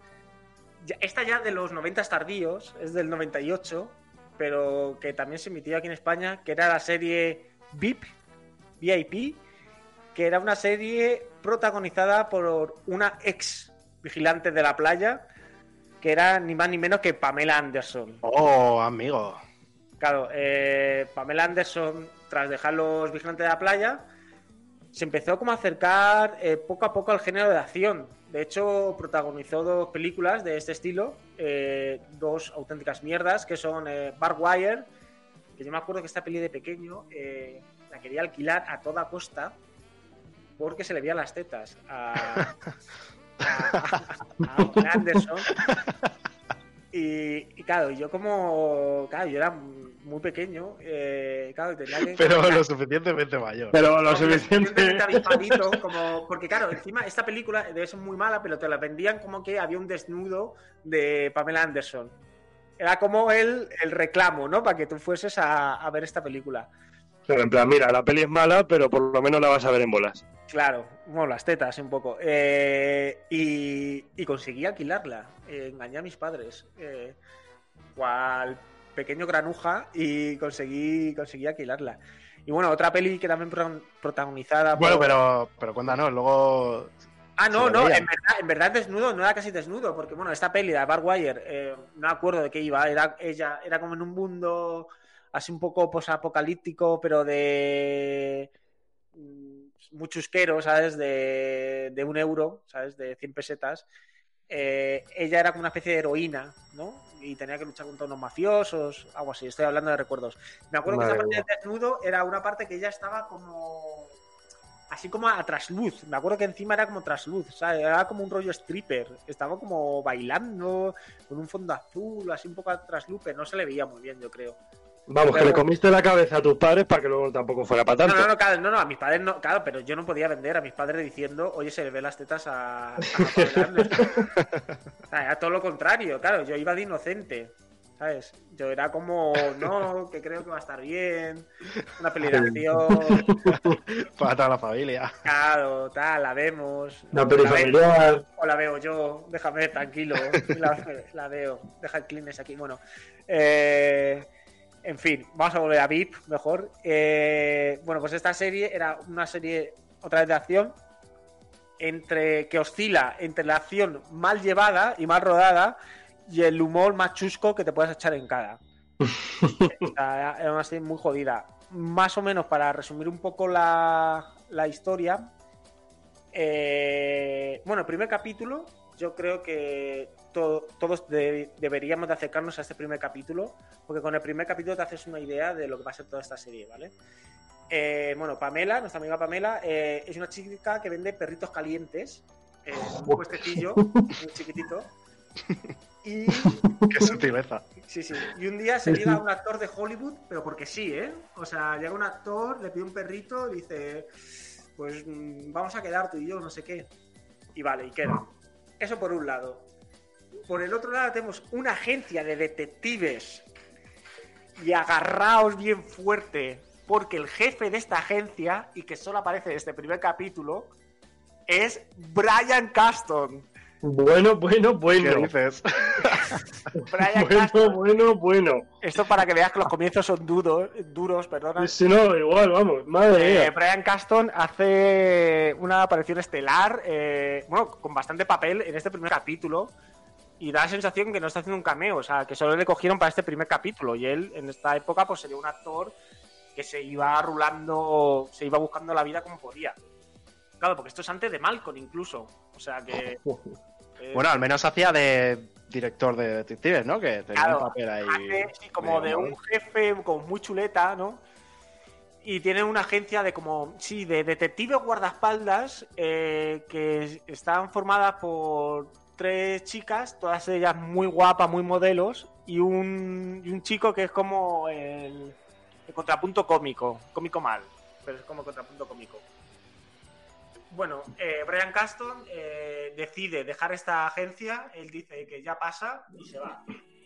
Entonces, claro, estos cuatro están como muy consternados porque no saben qué va a ser de su futuro, no tienen un líder a qué seguir. Entonces ponen la tele y ven que en una premiere de una película eh, aparece un- una limusina, se abre la puerta, sale este actor famoso que habíamos visto antes, cogido de la mano de Pamela Anderson. Mientras Camela, mientras Camela, ni iba a decir. mientras Camela, mientras caminan por la alfombra roja, un atracador del 3 al cuarto eh, va a pegar un tiro a, a este actor cuando Pamela Anderson a bolsazo limpio lo reduce. Oh, le Es deja este- le deja picueto. Es en este momento cuando este, esta agencia de guardaespaldas decide que Pamela Anderson debe ser su jefa. Total, vamos, es la, el criterio, el mejor criterio que he podido ver nunca para Claro, elegir a un espía. Porque ellos dicen, bueno, esta como está esto famosa, eh, va a ser nuestra jefa y nos vamos a forrar. Y con este guion tan currado empieza esta serie donde tenemos a este grupo de chicas explosivas y, y chico mm, que intenta hacer humor malamente eh, que protegen a, a gente famosa y bueno, pues tienen un montón de misiones, ¿no? Como muy divertidas todas ellas y muy y muy chusqueras, ¿sabes? Muy una acción muy muy muy barata, muy de baja estofa. Es como, eh, como la versión de plástico de eh, Los Ángeles de Charlie. Eh, sí, eso es, eso era un poco como la Los Ángeles de Charlie. La versión Sony. Sí, sí, la versión Sony que es verdad que las chicas estaban bueno, yo estaba enamoradísimo de una de ellas, eh, Natalie Raitano, que no la conocéis normal porque solo ha trabajado en esta peli, pero que, pero que en esta serie, pero que estaba buenísimo. ¿sabes? Claro, porque todos los chicos y todas las chicas que salen en esta serie son supermodelos todos. Y bueno, pues la serie, pues estos malas actuaciones, guiones poco elaborados y un humor pues, de colegio de primaria. Pero que aún así eh, tuvo bastante bastante éxito. Sobre todo porque duró cuatro temporadas. No estuvo mal. Pero estoy. No, no, Hombre, vale, no, la no, termina, termina. No, no, eh, quiero decir que es verdad que aparece Brian Caston en el capítulo, pero no es el único actor de Breaking Bad que aparece en esta serie, en el primer capítulo, sino porque también tenemos al actor eh, Dean Norris, que es otro actor de, de la serie de, de Breaking Bad, que también aparece en, en- en esta serie. Y de hecho, eh, esto yo no lo voy a dar tan afirmativo como George Lucas, pero eh, se dice que Jim Jarmusch, que es un director de cine bastante indie, ¿no? Que la última peli, por ejemplo, Lo- Los muertos no mueren, eh, dirigió un capítulo de esta, de esta serie.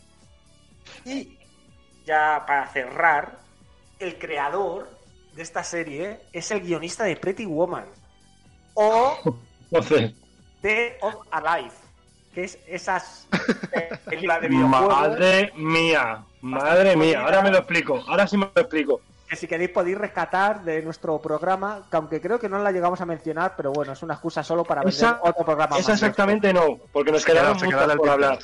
Pero da igual. Si queréis rescatar nuestro programa de, de videojuegos, de las peores películas de videojuegos, pues mira. Eh, no mencionamos Death of, of Alive por tiempo. Pero ahí está. ¿Qué os parece?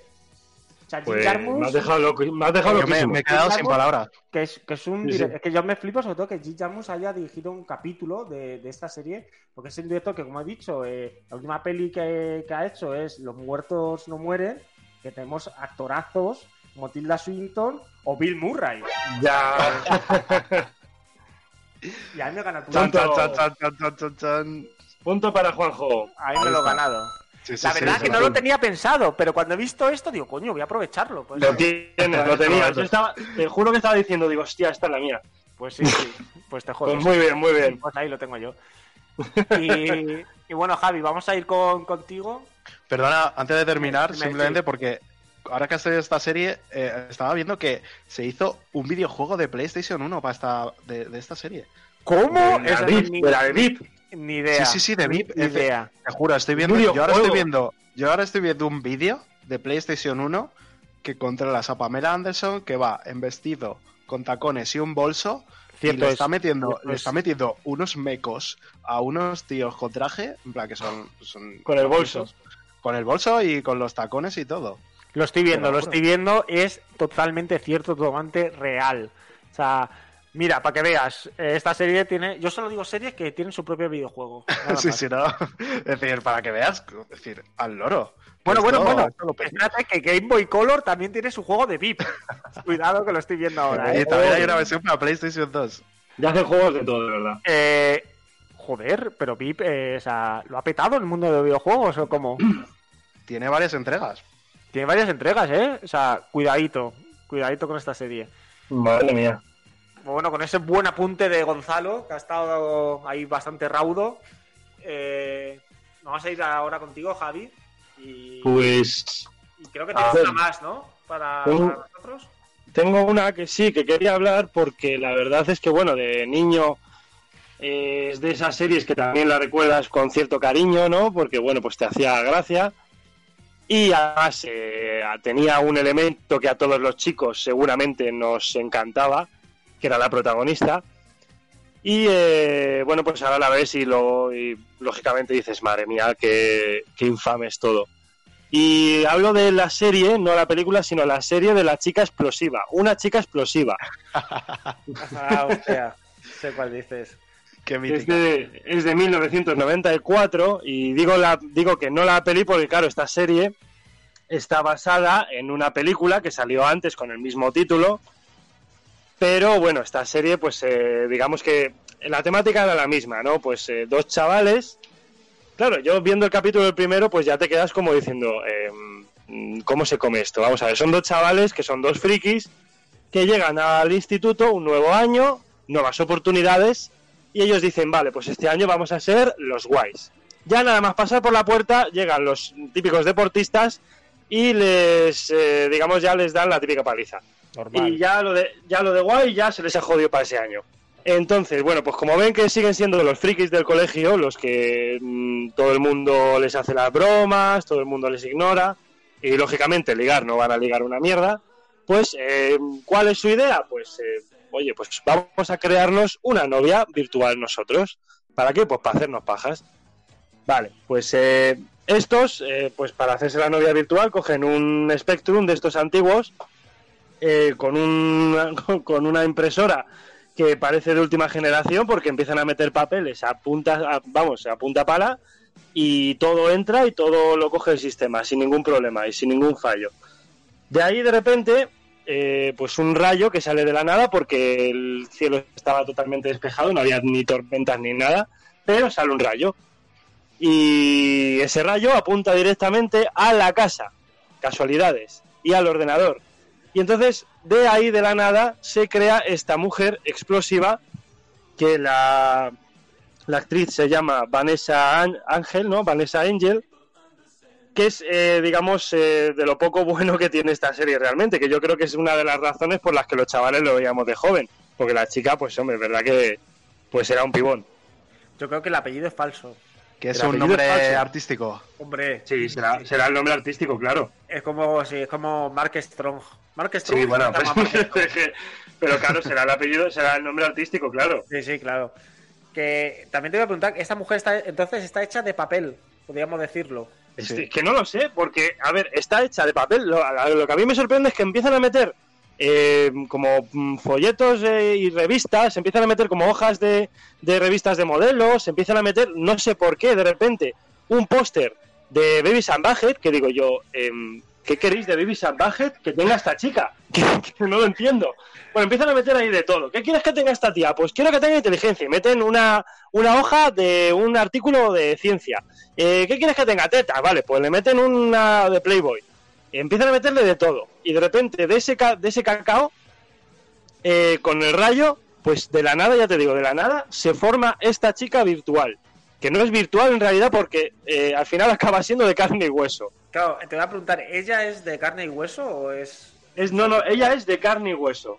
Y... Ella, cuando, cuando se crea por el rayo, acaba, acaba siendo una chica de carne y hueso. ¿Y cómo justifican a sus padres que hay una mujer viviendo en su casa nueva? Pues eh, ahí ya ni idea. La chica aparece y desaparece como por arte de magia. Y hace lo que le sale de los huevos. Es como si llevase ahí toda la vida, en realidad. Joder, es verdad que esta serie está dentro de la más infame de los 90. Pero Sí, yo creo sí, que, sí. esto es de- que esto es de lo, bonito de los 90. Sí, que bueno, pues Millones de eso- disparatados que te dan para, para una sitcom. por eso digo que en aquellos tiempos a lo mejor veías la serie y decías, joder, qué buena está la tía. Y, y a lo mejor incluso la recordabas con cierta gracia, ¿no? La serie, pero claro, eh, porque tampoco te explicaba muchas cosas, pero la ves a día de hoy y, joder, es que no sabes por dónde cogerla. Ya para empezar, eh, ya, ya con el principio este que os he dicho. Pero luego cuando sigue, por lo visto la chica eh, tiene mm, superpoderes, muy rollo Doraemon, pero con tetas. Entonces, eh, los chavales eh, le piden cualquier cosa, lo que sea, y ella se lo concede por arte de magia. O sea, no solo es virtual, sino además es como una especie de genio de la lámpara. El caso es que, por lo visto, los deseos que piden eh, duran eh, momentáneamente, son muy, son muy cortos, son muy breves. Entonces, digamos que a los chavales pues nunca les salen bien las cosas. Son capítulos en los que ellos piden cosas y al final del capítulo no hemos sacado nada en claro de que han aprendido, de si han aprendido alguna lección o algo que no la han aprendido. Entonces, a mí me, me sorprende mucho que la chica que ha salido de la nada, de un espectrum de, de mierda, eh, te concede poderes, o sea, le- te concede cualquier deseo con sus poderes y, y además casi con, con un chasquido, como el chasquido de Thanos, igualito. O sea, que es una especie de Doraemon. Sí, sí, es como un Doraemon, pero, pero en plan con de tetas. Doraemon. Doraemon en cuerpo de mujer. Sí, sí, sí, total, pero vamos, increíble. Pues con Sí, esta- yo lo que recuerdo de esta serie era que los tíos estaban babeando todo el rato de la piba. Sí, sí, total. Pero la Ah, tía, claro, la tía pues decía que, pues hombre, soy, soy, virtual. Pero esta mujer, eh, quiero decir, ¿ella se podía volver virtual y de carne y hueso al, al gusto? O, o ya era de carne y hueso perenne? Porque, No, ella, ella realmente hacía como- ella realmente hacía lo que le daba la gana. Sí, pero ella O sea, de repente era- decía, me meto en el ordenador y se metía. Sí, sí, sí. Ella si se quería meter en el lado se metía. Si se quería cambiar de habitación teletransportándose lo hacía. Cualquier cosa. Ella, Sí ella que es verdad que a los huevos. Como había nacido en un, de un ordenador, se podía meter dentro, ¿no? Eh, Sí, algo y así, es que no sé, era muy raro. códigos y algo así, sí.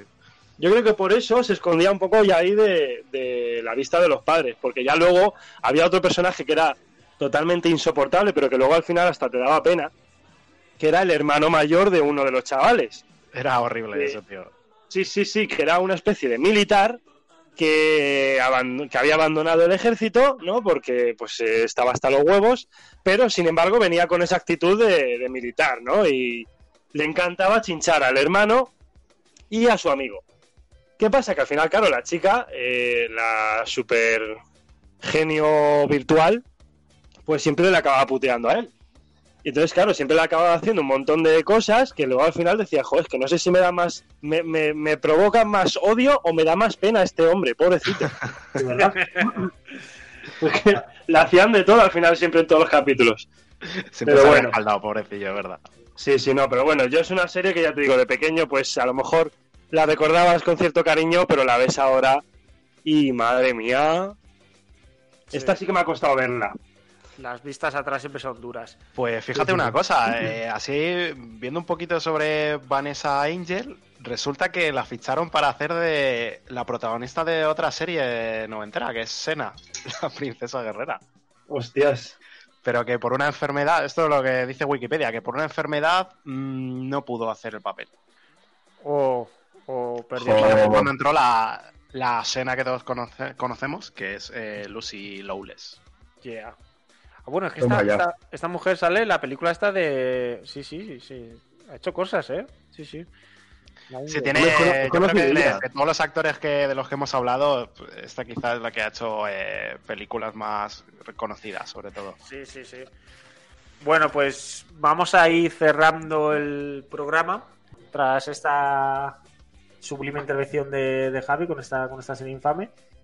Y no sé si tenéis algún último apunte que queráis mencionar.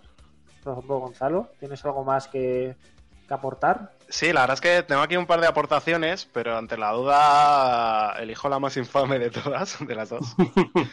Eh, no quiero que la gente se vaya sin escuchar, o mejor dicho, sin recordar esta gran serie. Ya os he comentado antes que se aprovecharon los 90 para hacer experimentos de, de marketing. La televisión era el medio que más vendía. Ahora eh, nos reímos mucho porque ya no tienen esa importancia, ¿no? Lo- tanto los canales como los programas te da igual, pues te pones a ver eh, cualquier canal de YouTube, estás en redes sociales y la tele ha pasado a un segundo plano. Pero me hace mucha gracia cómo se, se aprovechaban para promocionar cualquier tipo de cosa y es que esta serie no promocionaba juguetes como otras, sino que promocionaba directamente a un grupo musical, que es, es Club 7. Eh, bueno, bueno, bueno. Es Class 7. Eh, eh, me flipa la canción, ¿eh? Es Club 7, sí, realmente es de estas canciones así Muy pegadiza. muy pegadiza, muy noventera, con- así como muy buen rollera, ¿no? Sí, sí, sí, sí. Y Sí, sí, la, serie, eh, la canción estaba muy bien, pero la serie era completamente irrelevante, ¿sabes? Porque eran las aventuras de, de los Club 7 que hacían un poco como. Era una mezcla de. Hacían de sí mismos y hacían como de un grupo de chavales bastante random que querían triunfar en la música. Y realmente lo que, lo que me hace gracia cuando te, te pones a ver esta serie es que aprovechan cualquier excusa para cantar una de sus canciones.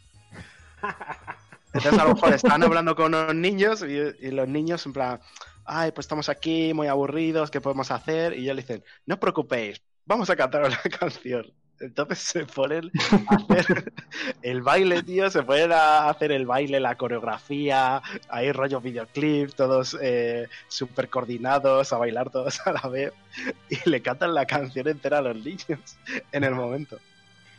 Dios mío, ¿eh? Es que Madre mía. pues, eran británicos, creo, esta gente. O sea, no eran yankees. Y me ha recordado totalmente. Sí que era una serie malísima. Me acuerdo que tenía Era como- malísima. Sí, El sí. humor es un poco de Benny Hill, de que de repente eh, aparecen acelerados, ¿sabes? Están todos como corriendo así de forma graciosa en círculos. Sí, sí. Una serie muy- Sí, luego tiene eso, pues cosas en plan, se metían los Club 7, se iban, se metían los siete en un coche de cinco plazas. Y, y da igual, pues era muy de los 90, ¿no? En plan, ah, da igual, no pasa nada. Cosas que ahora son impensables y entonces se hacían con mucha naturalidad, pues eso, todos en un descapotable, venga, va, se iban hasta, hasta Miami, no sé. Me la suda. Madre Me la mía. suda. Y ya te digo, sí, es lo que tú dices, que esta serie tenía así un humor bastante blanco, ¿no? Bastante ñoñete. Y, y me da que pensar, tío, porque me he acordado de, de estas frases de Félix Rodríguez de la Fuente, ¿no? Que dice, esto es lo que pasa cuando los grupos de jóvenes no tienen un depredador natural. y porque revisionando esta serie digo, joder, ¿qué, qué ganas tengo de que aparezca, no sé, un, un Mike Myers, un Leatherface, no sé, o el Scream. y se los carga a todos, tío. Que haga lo suyo, ¿verdad? Te lo Sería la juro. hostia que los. Estoy viendo que eh, como Sclap 7 no triunfó, o sea, bueno, se acabó disolviendo, pero a día de hoy aún tenemos un conato, tenemos un- una pequeña esperanza que es Sclap 3. Sclap 3. Sí, eh, bueno, de los siete se han quedado tres y con todos sus cojones han formado Sclap 3. Han ido muriendo todos y ahí han quedado los tres. Hay gente Madre que tiene dignidad y se ha sabido retirar, pero hay otros que parece que no se han enterado mucho. Es que es, es- el rollo. Se es que es como muy lo que queda de los seis siniestros, tío. Bueno, y también he visto que hay que sacar. Bueno, bueno, pero es que esto es una locura, ¿eh? Pero Aquí ¿qué edad un tienen ya mundo esta muy gente? jodido. Deben, pues debe estar bastante mayores. Hay un. Sacaron como un grupo de niños que era Sclap 8, Sclap 8. Ya, esto es de 2000. Para seguir la estela. Eh, para seguir la Vale, estela. Eh, como la voz y la voz Kids, pues igual. sí, ¿verdad? Bueno, Sí, pues, pero es verdad, ya los de Sclap 3, eso, son como venidos a menos, ¿no? Claro, En Ya- Sclap 3 solo quedan dos chicas y uno de los chicos. Y bueno, pues supongo que se estarán. Pues esta gente tocará en los pueblos de Inglaterra, ¿no? Sí, eh, Bueno. me, me suena a, a- a casetes en gasolineras, tío. Claro, sí, a los festivales esto ahora de que se pone de moda de los 90, ¿sabes? Y tocan toda la gente que ya que eh, que ya estaban olvidadas y, Sí. y los rescatan del olvido de nuevo.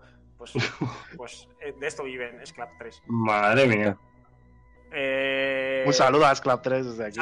un saludo. A, Ahora escucharemos las canciones. Sclap 3. a ver si el año, a ver si el año que viene no son Sclap 2 o Sclap, o esclavas secas. Pues nos hacemos, o, podemos integrarnos nosotros en el Sclap 3 y volver otra vez al Sclap 7 e intentar eh, levantar el Es vuelo verdad, de nuevo. es verdad.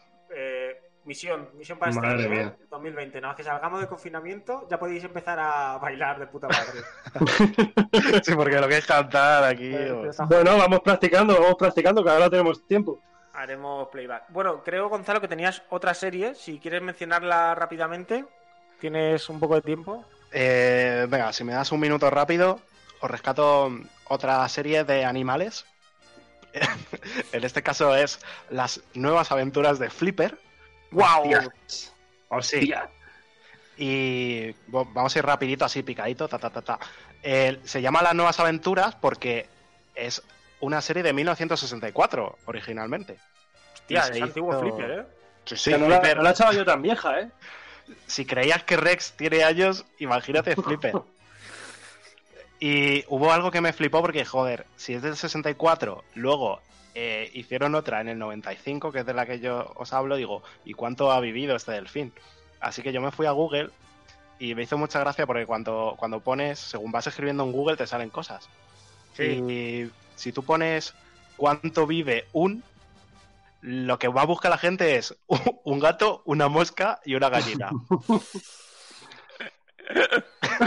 Así que me quedé un poco con ese experimento sociológico en plan de, hostia, la gente está muy loca, ¿sabes? Un Yo- poco, ¿eh? Se hace gracia que no sea un perro. O sea, eh, Ah, que sí, un perro, lo del gato vale, pero la mosca. la mosca. Yo la mosca todavía, pero. eh, La, gall- la- la gallina es lo que más me desconcierta. Totalmente. El caso es, bueno, porque si lo queréis saber, en libertad vive de 25 a 35 años.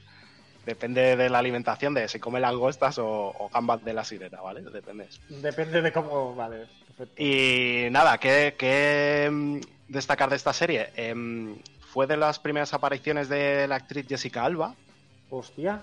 fíjate. Hostias, no lo sabía yo eso. Qué bueno. Sí, ella, nada, es una niña, es eh, amiga, es una de las protagonistas, es eh, amiga del, del cuidador, del niño cuidador, por decirlo de alguna manera, de Flipper. En esta serie, pues es típica serie en la que todas las mujeres van vestidas como si fueran azafatas del Grand Prix.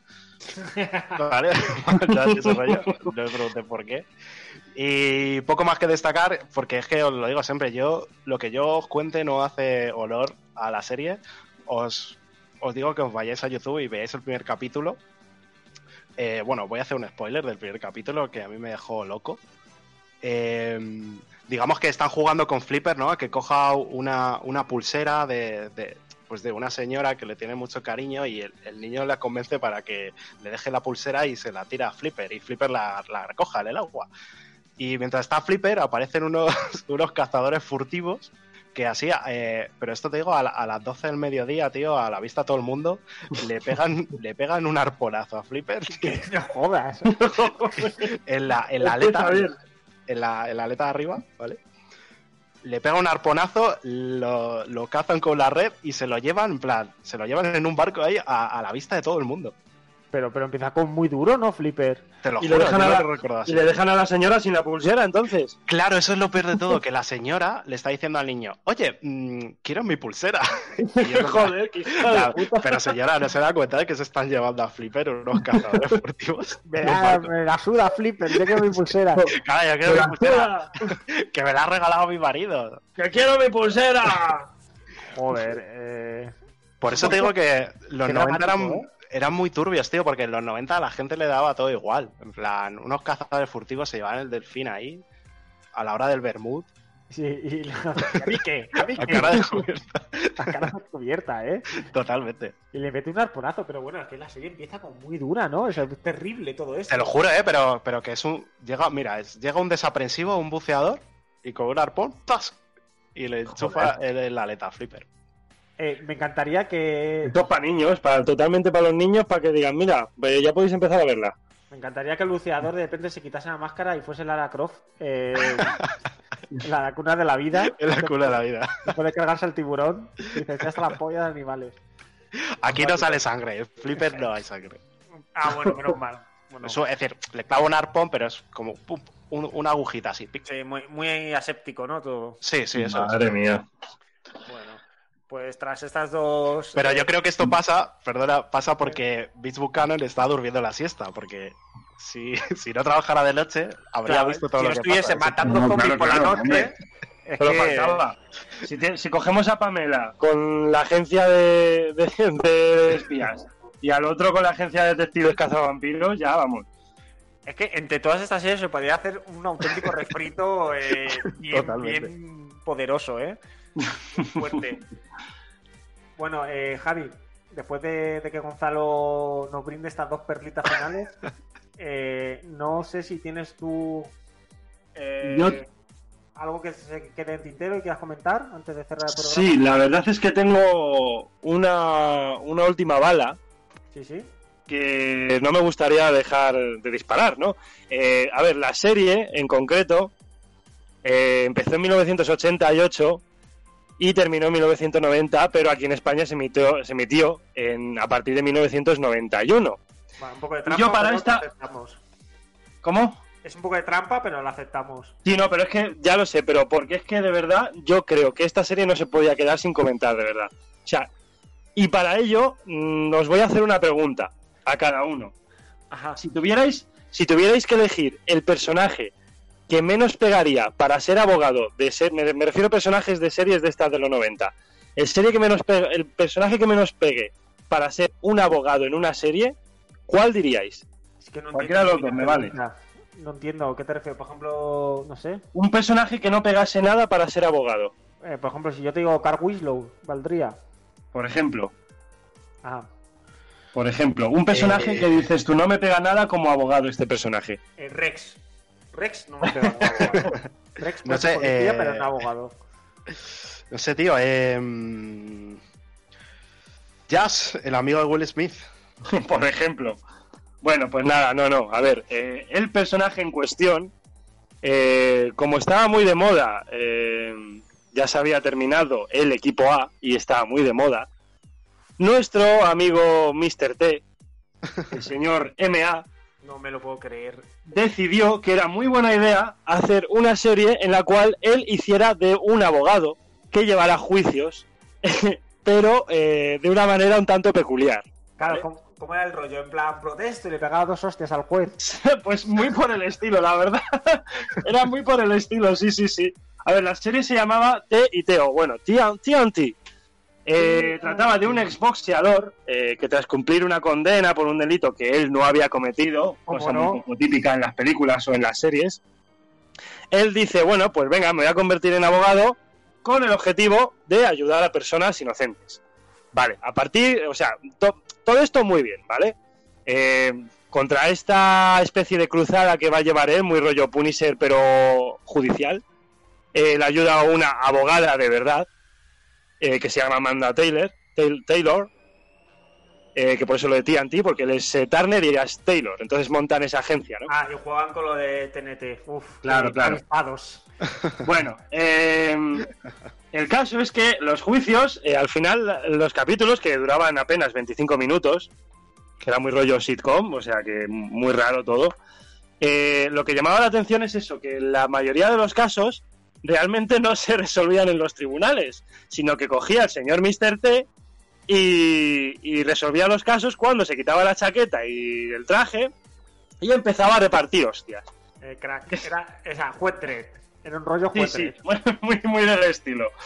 Y entonces eh, yo de verdad quería rescatar esto porque si alguien puede ver la serie, porque es lo, lo que le pasa a Gonzalo muchas veces que me pasa a mí ahora, que es que no puedo explicarlo con palabras lo que, lo que veis ahí, lo que se ve en esa serie, de verdad.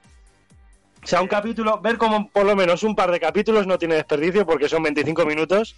Y ya te digo, los casos eh, son casos bastante chorras. Que Mr. T, como dice, pues no sé cómo resolverlo, pues mm, a hostias. Y ya está, y así lo resuelve, y ya está, y ahí se acaba el capítulo.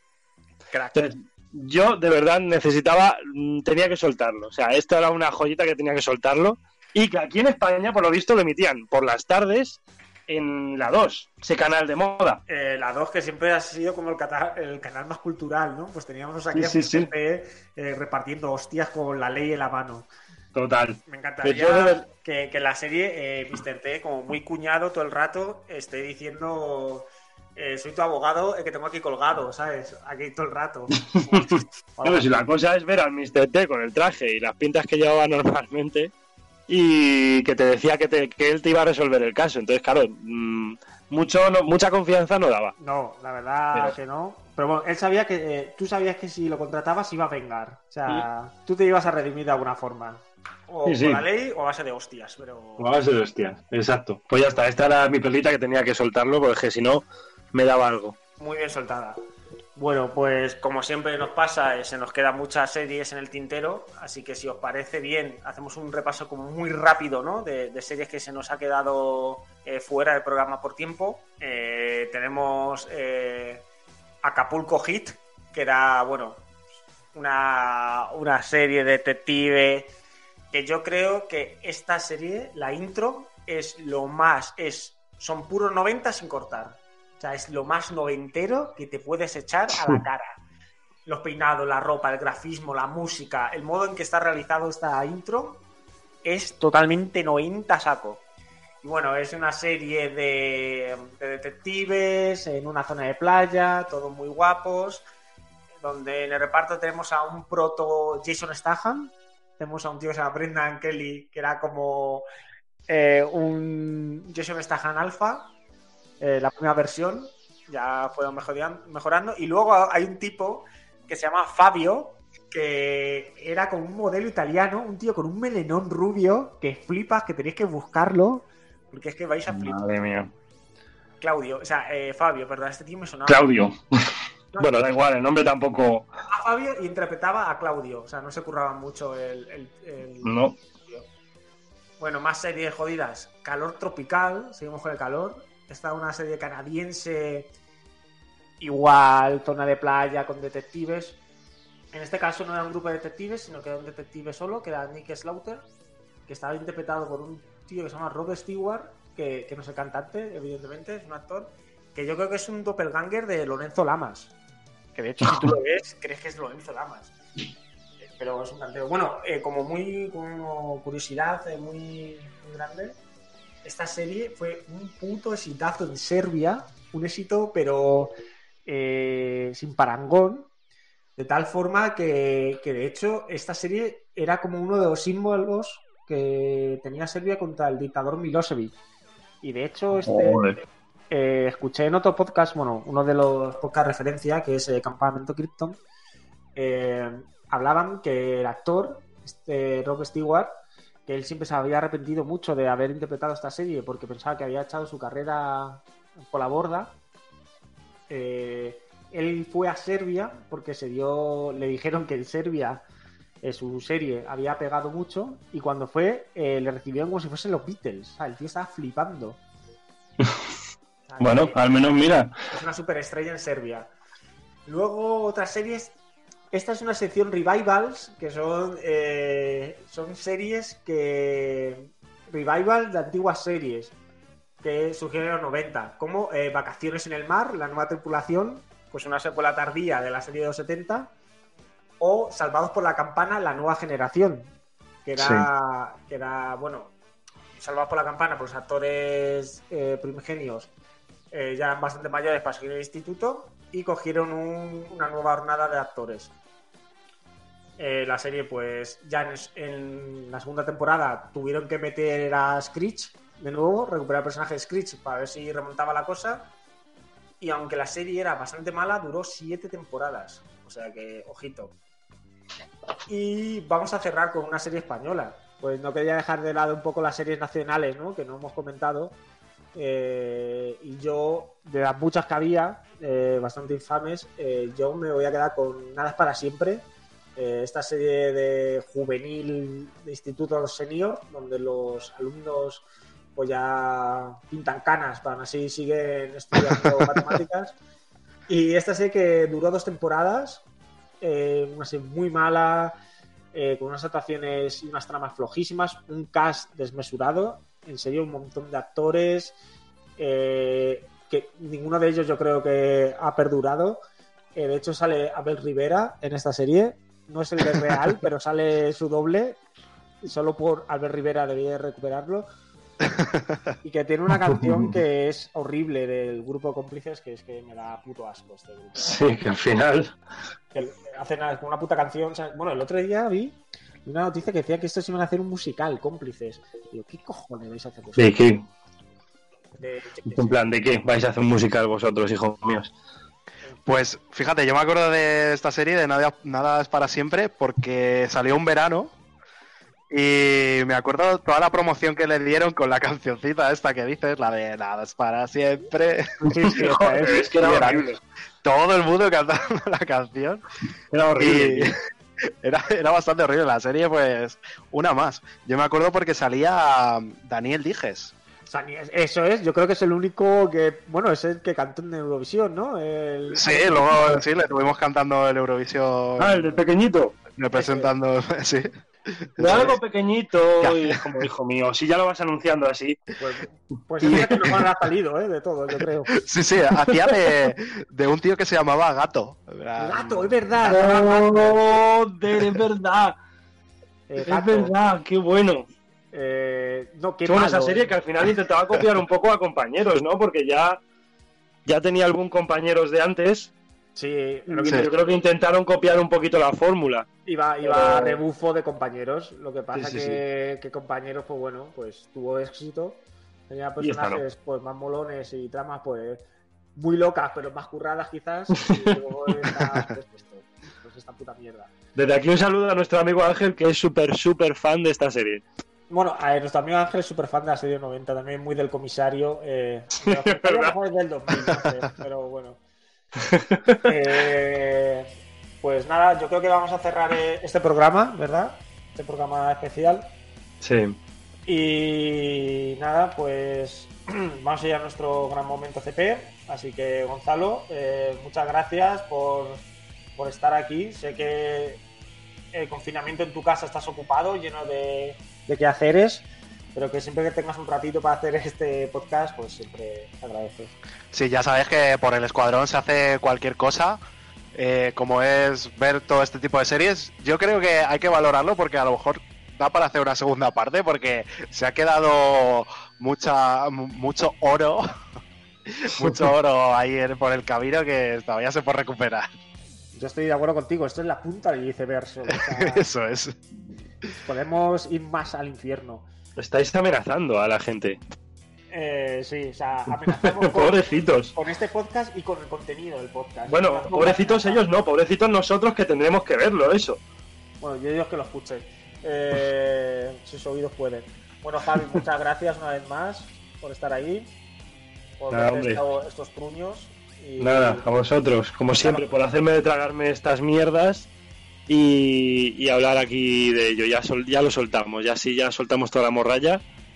Y nada, pues eh, decir que estamos terminando de, programar a Infamito. Todavía tiene algunos detalles que pulir, pero está ya ahí, ahí que dentro de poquito se nos va a unir a nosotros en los programas. Sí. Así que que nos extrañe dentro de poco escucharle blasfemando contra nosotros sobre todo. Es que, claro, como está por el confinamiento, es difícil conseguir las últimas piezas por Amazon para Claro. poder construirlo, pero lo tenemos ahí a, a puntito de caramelo. Y bueno, nada más que despedirnos, eh, amenazar una vez más que vamos a volver y como estamos confinados posiblemente, porque estamos cogiendo como mucha carrerilla, os estáis fijando, ¿eh? Estamos como muy a Sí, tope. sí. Estamos Sí, sí, aprovechando eh. mucho este, esta situación, ¿eh? O sea que... a El confinamiento nos está viniendo de una manera demasiado extraña. Ya, las desgracias nos fortalecen. Claro, yo creo que realmente lo que estamos haciendo es como una estrategia para que levanten el veto al confinamiento lo antes posible. Porque cuando se dan cuenta de que nosotros no vamos a parar de hacer podcast porque estamos encerrados, el gobierno no- no le va a quedar otra que... Que tener que gente- soltarnos. Claro, Eso es. Exacto. es decir, que la gente suelte y por favor que estos chavales no hagan más porque... De mira, déjales que bajen por lo menos a la calle y que se callen ya, de verdad. Así que nada, bueno, pues nada, recordad que nos podéis seguir por Instagram, por Twitter, nos podéis escuchar por iVoox y también por Spotify, ya tenemos Spotify también, así que si os apetece también nos podéis escuchar por ahí. Y nada, daros muchas gracias a toda esa gente que nos escucha o que nos sigue. Nos vemos pronto. Hasta el próximo capítulo del Escuadrón Infame.